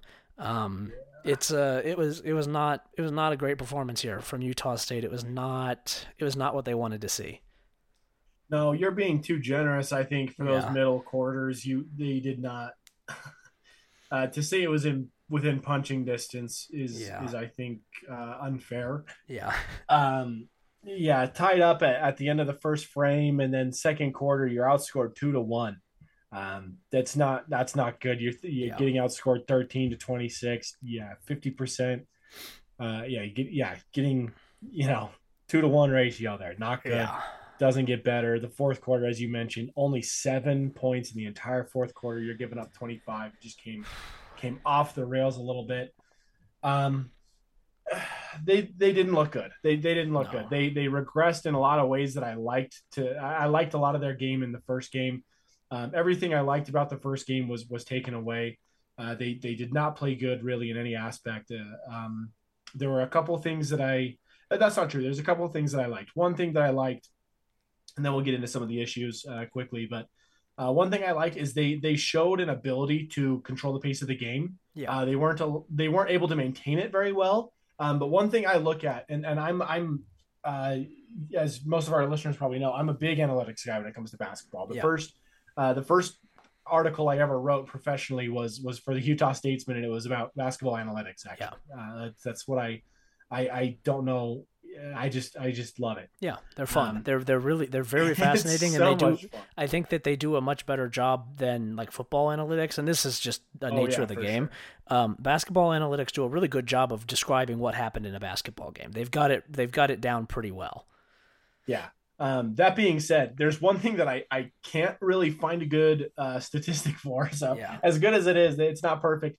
But one thing I look for at, at a team when I when I kind of do a, a, deeper dive is their ability to score in the first third and the last third of the shot clock. I think that's that's the way you can really uh, kind of control the pace of the game. You can really push the pace or or slow it down. Yeah. Um, this team, I, I think that shows maturity. It shows control. Um, this team did a great job of that early in the first half. This this Washington team, Eastern Washington, they are fast and they wanted to run, and Utah State was just not letting them. As you can see by that low scoring first quarter, only yeah. ten points apiece. Um, Utah State was getting the ball and they were sitting on it. They were just they were passing it around the perimeter. They were they were kind of uh, you know jabbing towards towards the post, uh, seeing what was there, but they were in no hurry to to get that shot up. Um, that was very, very impressive. If you combine that with uh, with just a, an on night shooting and, and, a better defensive performance, um, that's that's a, a tr- attribute that'll win you some games. Being yeah. able to control the pace, um, that was impressive. They they did a great job of that early. They lost that obviously late in the game, uh, giving up 25 points. I mean, uh, just just hold the ball, just shot clock violation every time, and you're gonna have a better fourth quarter than they had. Um, so some of the bad, um, you have 23 turnovers, 24 turnovers, and 14 field goals, which means you're you're yeah. turning the ball over more than you're scoring. Um, yeah, yeah, not not good. There there was a lot of um, that was really really bad. They got to the free throw line much less, but they did shoot better. They they shot um, set, uh, over 70 percent, I think seven of ten. Um, yeah, seven. Seven of 10. of ten. It's better. So seventy percent, which is better from sixty where they were before. Yeah. Um, they were also oh for like ten from three last game. I can't remember how many shots it, they had. It was up there. Was uh, like, they did not make. Any, yeah, thirteen. It was thirteen game. or fourteen. They they yeah. They, it, it was yeah very bad. They hit more here. Um, they were four of thirteen yeah, this time. Four That's of thirteen, better. which is a huge step in the right direction, I guess. But but still, you got to be shooting more threes. You got to be making more threes. Um, I mean, you you lose like this. There's there's more bad than good. Obviously, you're only scoring uh, 39 points. There was there was a few issues. You got out rebounded. Um, one way the the Aggies looked really really good in their first game was was out rebounding, getting a lot of putbacks, um, points in the paint. They were not able to do any of that this game. Um, it, it, was not good. Was, yeah. There was a couple, like I said, a couple kind of steps in the right direction, a couple small ones. You're shooting better from the three, um, doing a great job controlling the pace at times. But other than that, it was a bunch of steps back and. Uh, that's evident in the score. You lose 39 to 75. That's uh, you're not supposed to do that. Not yeah. at home. Not ever. Yeah, and, and this this has been an issue. This was an issue last year of there were there will be moments and you see it already with this team there will be moments where you can the the offense looks like it has a plan, that it is executing at a fairly high level, that it is that it is going out and setting an idea that it wants to do and then doing it, like controlling the tempo and, and slowing the game down and, and limiting shots and, and, and you know playing defense and trying to kind of control the game that way, understanding that you're probably not going to keep pace with the team that you're playing, but if you can make them play your game, you might be able to make it ugly and win it that way. Um, I think that's a good idea. I think that they had some times last year as well where they were able to do things like that. The issue has been and, and was here as well that that there's just not four quarters worth of offensive organization within this team right now. There's just it eventually they just run out of things that they do offensively, and the defense adjusts and they don't have an answer. And it becomes very much just somebody go make a play ball. And they don't have the players for somebody go make a play ball because it's hard to do. It's hard to have somebody go make a play every time down the, the down the floor for three quarters. And the the movement just kind of dries up. It just kind of it, it stops. They had seven assists in this game with the 24 turnovers there were occasional, you know, spots where somebody goes and makes a play. Cheyenne Stubbs was the, you know, the go and make a play player this time around, six of 13 shooting, uh, 14 points. Sky Miller with a, another pretty inefficient night from the field, three of 12. She had 11 points. Uh, Bridget Mullings kind of coming back down to earth here a little bit, eight points on three of five shooting. Uh, also had six turnovers. She did have eight rebounds. The turnovers, I think, are kind of a just pressing to try and make things happen a little bit on offense. Um, but there's just not it, once you get past the somebody go make a play and once you get past the initial organization stuff, there's just not a ton right now of, of counters and there's not a ton of structure. And I think that they really, really need some structure here because you're seeing offensively not just turnovers, not just missed shots and all of this. That's all bad on its own, but there is a, I, I think, a very concerning level of just players not really being involved offensively, like at all. Um, Livia Knapp had three points, one of three shooting in 31 minutes, and one assist. That's your point guard. Point guard's got to yeah. be more involved than that. You know, I know Stubbs can do that as well, but 31 minutes, that's just not enough happening. That's not enough usage. Um, Ivory Finley, zero for two shooting, uh, zero points, three rebounds, three personal fouls, three turnovers, one steal. She played 36 minutes. It's just you got to get yeah, more a, out of that. That's a starter. You yeah, got, that's, that's all your starters starter. have to be on the board. There's no. That's number two in minutes in the game. Yep. 36 minutes, zero points. You just you got to find way. She was a good scorer last year for. um Oh, where was she? I think she was at Merrimack. I think she was the one who was at Merrimack. Um, I might be wrong on that. One of them, I think, was. I don't remember which one it was. It kind of uh, all runs. She was at UMass. UMass, UMass yeah, that's right. She was the one who was at UMass Lowell. Um, and Stubbs was at uh, Canisius. Yeah. Okay. Okay. It's coming back to me now. You're right. um, you're getting, but like Finley it. was, I think she was one of the leading scorers for UMass Lowell last year. Like, get her involved. Find a way to get her some shots. There's just the offensive organization doesn't go deep enough into the game. It, it just kind of falls apart when the game starts to get away from them and they go into this hero ball mode. And it, it seems like it's the same issue that they had last year that's now coming back to bite them again this year. The offensive organization cannot be compromised. There has to be stuff happening on offense. It, ch- it can't just be ISO ball because this is not I don't know that there's a team in college in, in, in, you know in college basketball that's doing that. I don't think that the best teams in the sport. I don't think Iowa or, or you know LSU last year or South Carolina or Ohio State or any of the teams that are up at the top of women's college basketball are just going out and playing ISO ball. You got to pass the ball. you got to have an offensive system in place that has structure that can create open shots, and they just they have it at times and then as the game goes on they just go away from it and it's it's it's frustrating to see it happen continuously. And, and then when you have those turnovers it does things like 30 points off of turnovers for eastern washington and then yeah the game's going to get away from you.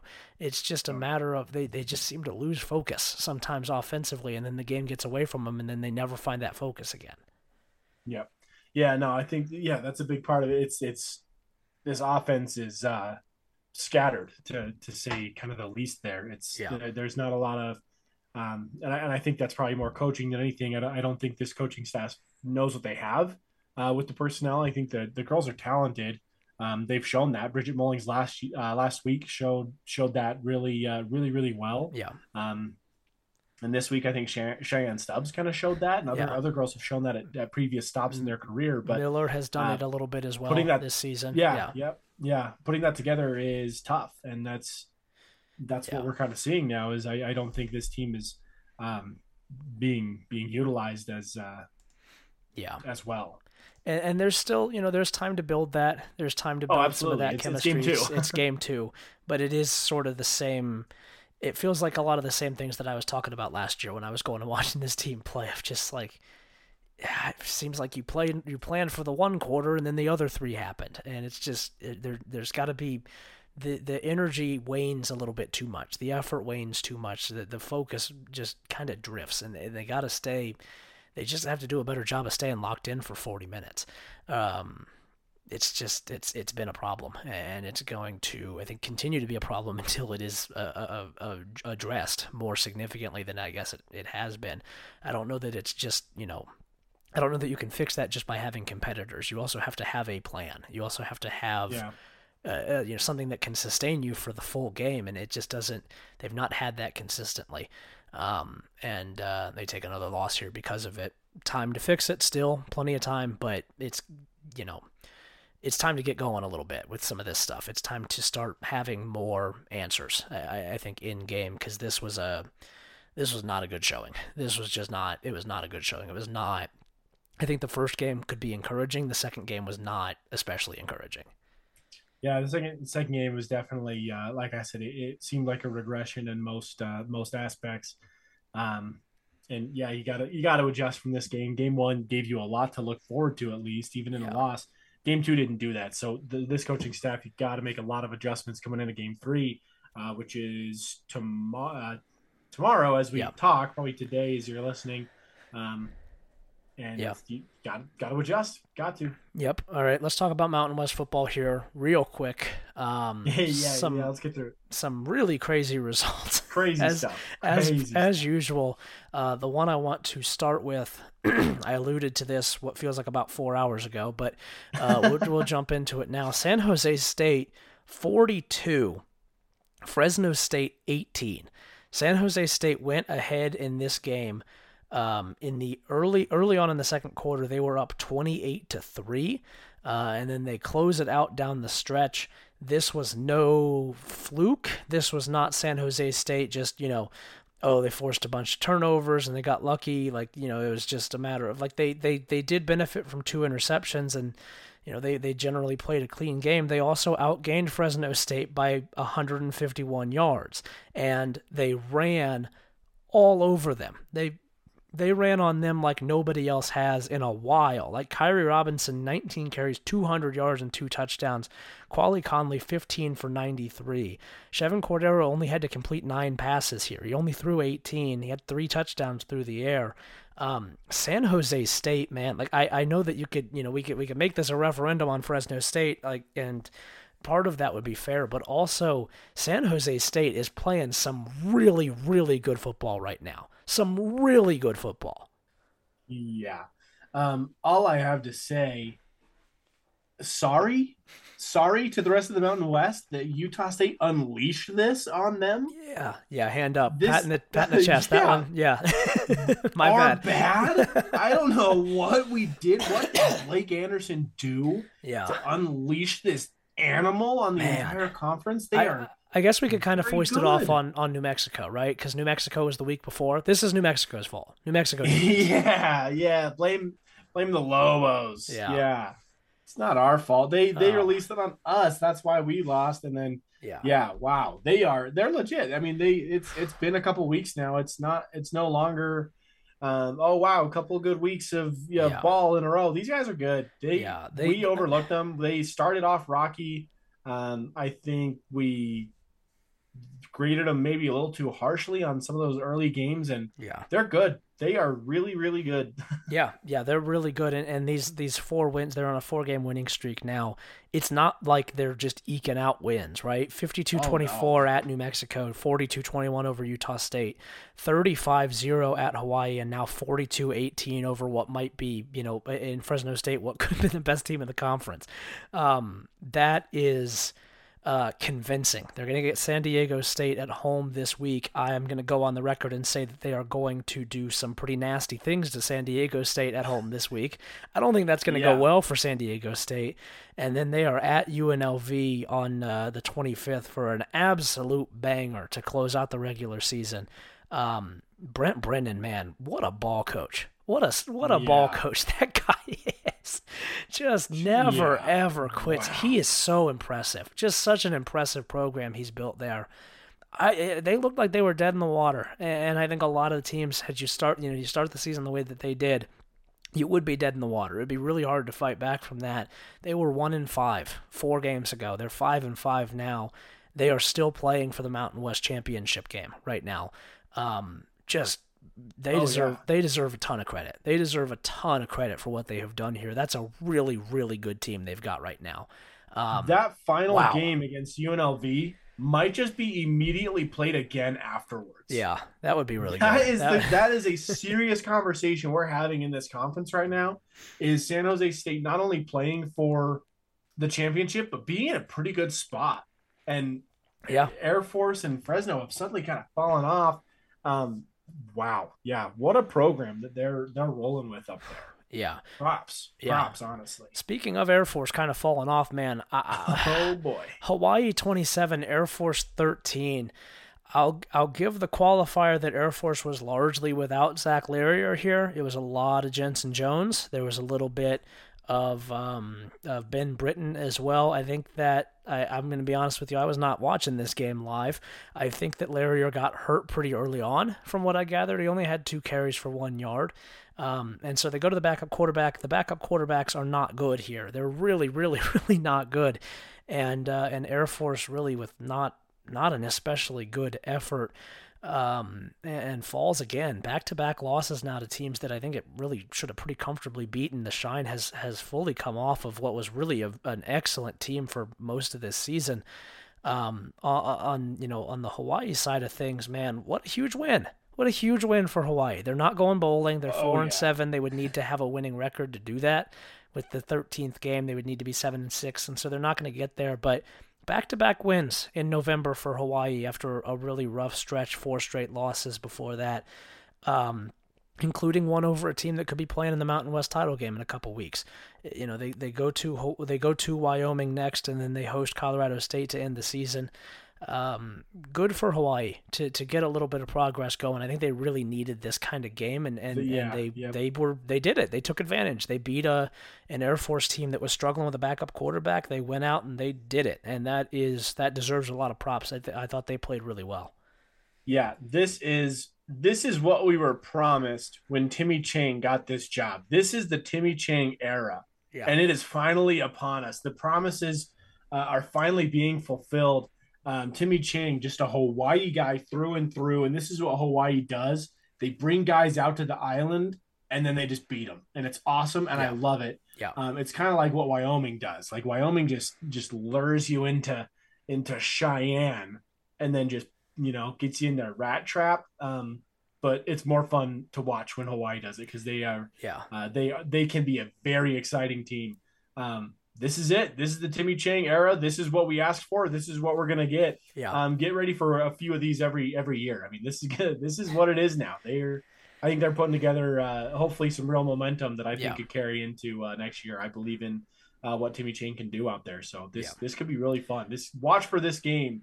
Uh, th- this is a, a long shot. You know, the long game. But watch watch this game in the next couple of years uh, this could be kind of a turning point for what this program could be. Yeah, I hope so. To do it at home too, really, really huge for for building momentum yep. to be able to do that in front of your fans fun, and, and say, yeah, point at it and say like, this is what we want to do. This is what we're working towards. Uh, come out and support it. That's that's a huge deal. I, I'm I'm Timmy is a is a, a very very good football coach. I, I'm very happy to see him having that success. Um, yeah. UNLV 34, Wyoming 14. Wyoming. Speaking of wheels kind of falling off, the wheels are kind of falling oh, off here for Wyoming. Yeah. Um, yeah. It's a road game against a good team, which means that they're going to they're going to lose apparently. Um, but uh, the UNLV side of things, this team's really good. They're really really good. I, I, know I've said that about a couple teams in the Mountain West this week, but I think there are a couple really good teams in the Mountain West. Ricky White with another huge game for them at receiver. Uh, Jayden Maiava is just does not look as young as he is. He's playing like a, a veteran quarterback.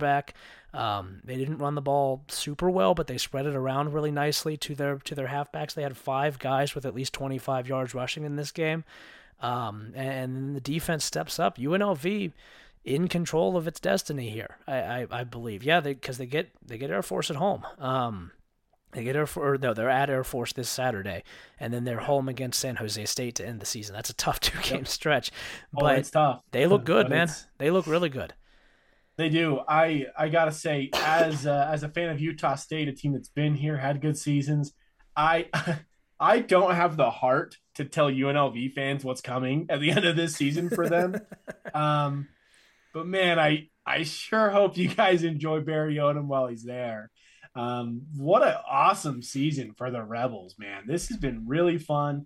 Um, controlling their own destiny in November is not not something that they've had the opportunity of doing in a long, long time. This is awesome for them, um, and they're doing it just uh, beating Wyoming, beating good teams. They they have a really tough stretch here.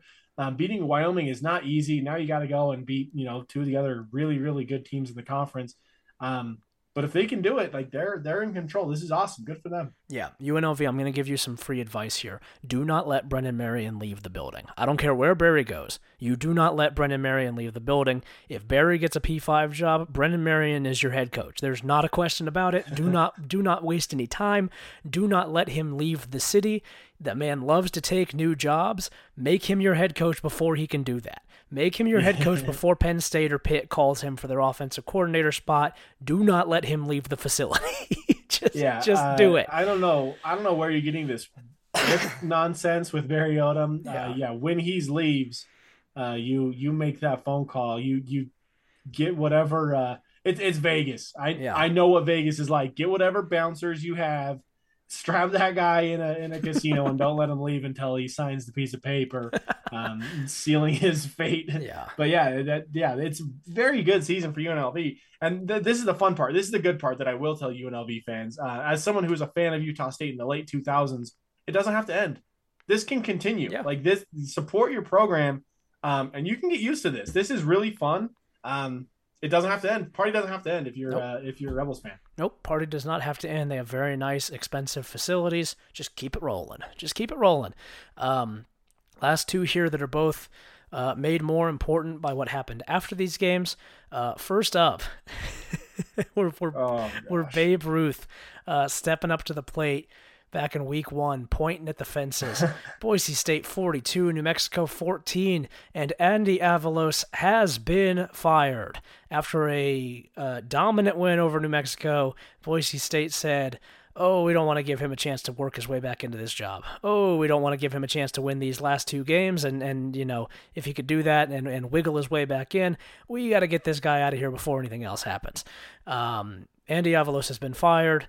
Uh, this is uh, the perhaps the the largest win in the history of the Aggship podcast. We were right. This guy stinks. Uh, bye bye. Oh yeah, yeah. We called it. I will say I did not have him getting fired after such a convincing win to get back to 500. Yeah. What a weird situation. Um, this is a school that doesn't fire coaches. Uh, Boise State does not fire coaches. They don't yeah. generally do it mid-season. I can't remember when they when they've had a situation like this and to fire a guy after a win 40 you think 42 points. I know it's new mexico but still. 42 14 and you don't let him come home? This is yeah. craziness. This is nonsense. And i think you're right. I think it's just ah crap. We're 500 again. We're a win away from bowl eligibility and we don't want to keep this guy around for another year so we're going to do it now. Yes. Um, yeah, what a I... weird situation the broncos are in yeah, yeah. I'll I'll tell you. This is not me reporting this. This is me knowing how this goes, knowing how this situation almost always goes. Um, they made the decision after they lost to Fresno State. It was done. It was over, and I, I think it was probably just a matter of getting money in order, getting the people to to you know, yeah, get the get the immediate payment on the buyout, make sure that they have whatever they need for the first 120 days or whatever it is, first 90 days, um, and then once they had it all together, ready to pull the trigger, just get the football game out of the way and then fire him. And the football game happened to be a big win. It was over. It was already done. Yeah. He was not. There was not. He could have won this game 150 to zero. It would not have mattered. He was done. It was over. Yeah, it was just. A, it, it was, just a matter happen. of paperwork. The yep. past couple weeks. Yep. yep. Yep, he has been. It, it has been over there. I think for him. I think the Colorado State loss, honestly, was probably when it was done. Um, My only regret is that it, it didn't happen one week later. We yeah. we did we we fantasized about just having a a jobless Andy Avalos wandering the streets of Logan yeah. after the team bus leaves him. Um, that will not be the case, and and he's gonna. I mean, he'll obviously land on his feet and be fine. That the team, unfortunately, will also uh, be fine, presumably, and, and continue to win a lot of games. But uh, the situation they are in right now is uh, not desirable. No, not good. Not a desirable situation to be in. Very unfortunate that we, very unfortunate that we will not get the exclusive Andy Avalos interview outside of the stadium after he has been left behind by the team bus, and I'm oh, the last man. one leaving, and he's just sitting out there. Would have loved to talk to him. Would have loved hey, to Patrick, sit down with. Him. Can Andy. I get a ride? Yeah, I, Andy, let's let's you and me have a conversation. It's um, it's like comedians in cars getting coffee. That uh, you know whatever that show is but yeah. it's it's Patrick giving Andy Avalos a ride at the hotel. See the, the team post yeah. See the comparison that I've been making. the comparison that I've been making is um, the uh, the the the scene in the book version of No Country for Old Men, where um, where Llewellyn picks up the the hitchhiker girl and they go to the and they go to the diner. Um, I was going to do that with Andy Avalos. With me and him, we're going to go to the diner. I was going to drop him, him off at the motel. Yeah, I was going to take him to Angie's. We were going to have a good time. you know, I'm going to tell him drive exactly the speed limit. You know, I don't want anybody pulling me over. And he's like, "Are you in trouble?" And I'm like, "Yes." yes. So um, could have had that kind of situation. We could have had it all. Andy, unfortunately, did not make it that far. Um, yeah, interesting situation as Boise State prepare, prepares to come to Utah State this upcoming weekend without Andy Avalos. I will I will have tell they... you, for as anti Andy as I have been for basically his entire tenure, I did not think that he was not going to make it to Logan. That is a surprise. Yeah, that was a surprise. Have they announced a uh, an interim yet? I haven't been on top of that. Oh, I think they have. I think it's Danielson, the defensive coordinator. Oh, I really wanted it to somehow be uh, Frank Maile. Yeah, I, that would have been. Oh yeah. I, I guess been something. I, I guess that Chris Petersen, Bryan Harsin, and Dirk Koetter all said no. I guess that would be that would be my assumption. They all got the phone call and they're like, I think I'm okay. I think I'll pass. Um, um, wait, Frank Maile's not even there anymore. I think he? he's I think he's at Wazoo now, right? That's where they all. That's where oh, every. He, that's where every former Utah State assistant ends up going is Wazoo. Yeah, he just went out. He was at Boise for a while. He just moved a few miles over to Wazoo. Yeah, bummer. Dang. Wait, no, I'm thinking of. Never mind. I'm thinking of something. Yeah, okay. He's at Wazoo. Lame. I messed up the joke anyway. Well, I'm disappointed. It's I okay. still. Uh, it'll still be a fun game though. It'll be fine. Yep. Last one. Last one here. Uh, Colorado State 22, San Diego State 19. Honestly, more competitive from San Diego State than I was maybe expecting at this point. Uh, yeah. After shortly after the game, not that shortly. I think it was actually today, this morning, as we record on Monday night. Brady Hoke announces his. I'm going to say this with the most possible uh, just just dripping with my own disbelief that this is actually what happened. I'm, I'm putting the largest possible air quotes around this when I say it. Uh, Brady Hoke announces his retirement from football coaching. Um, he has he has been uh, retired from the job, and he will be retiring. And he's definitely not been fired. He's retiring. He's not been fired. Everybody want to make sure very clear on that. Brady Hoke has not been fired for sure. He's definitely retiring on his own, you know, volition. Um, at the end of the season, he will be out. San Diego State will also be looking for a new football coach. Um, very interesting uh, state of affairs here in the Mountain West. That two of the two of the bigger jobs in the league are going to be open at the end of this year, and are, and are open already at this point, and that more could be more could be coming. I, I think New Mexico is probably going to be coming. Nevada is one that people have talked about you know, it's it's uh, UNLV. We were just joking about like it's it's gonna be it's gonna be an interesting offseason in the Mountain West. Yeah, it'll be it'll certainly be uh, more than just those two. Um, I just feel bad that Brady Hoke got retired before he yeah. got to coach in the Pac-12. Yeah, just such a bummer. You could tell he just wanted that so badly, um, but alas, he was he was retired early. Yeah. yeah. and will be not coaching uh, the Aztecs next year because he was retired. Yep. Yep. Um, Entirely his own choice for sure, and not anybody else's. Yep. yep. Yeah. And Andy Avalos is sitting there thinking, "Wait, you can do that? Hold on. like, oh, come on! I didn't know that was an option. Are you kidding me? You guys could have said I resigned. Come on. Yeah, I also retire effective immediately. Yeah, I'd like it to be known that they did not fire me. I quit. You can't fire but me. I, still, I quit. I still want the buyout money, but I definitely retired. Yeah. Oh man, that's awesome. Um, all right, I think that's all we've got this week. Somehow, uh, I think we're out of things now as we uh, yeah, uh, rapidly approach the two-hour mark. Oops. Yeah, um, apologies, but also, hey, thanks for sticking with us. Yeah. That was a good. There, there's just too much stuff going on right now. Yeah. Um, the two-hour, the marathon shows will not be continuing. Um, as as sports kind of dwindle off, you know, soccer now over, volleyball over. Um, well, volleyball close to over. Yeah. You know, football right around the corner to, to being over, and then we'll we will get back to manageable times. I almost promise that. Yeah, I, I hope so. We'll see. Um, until then, we will talk to you all on the Boise State preview show.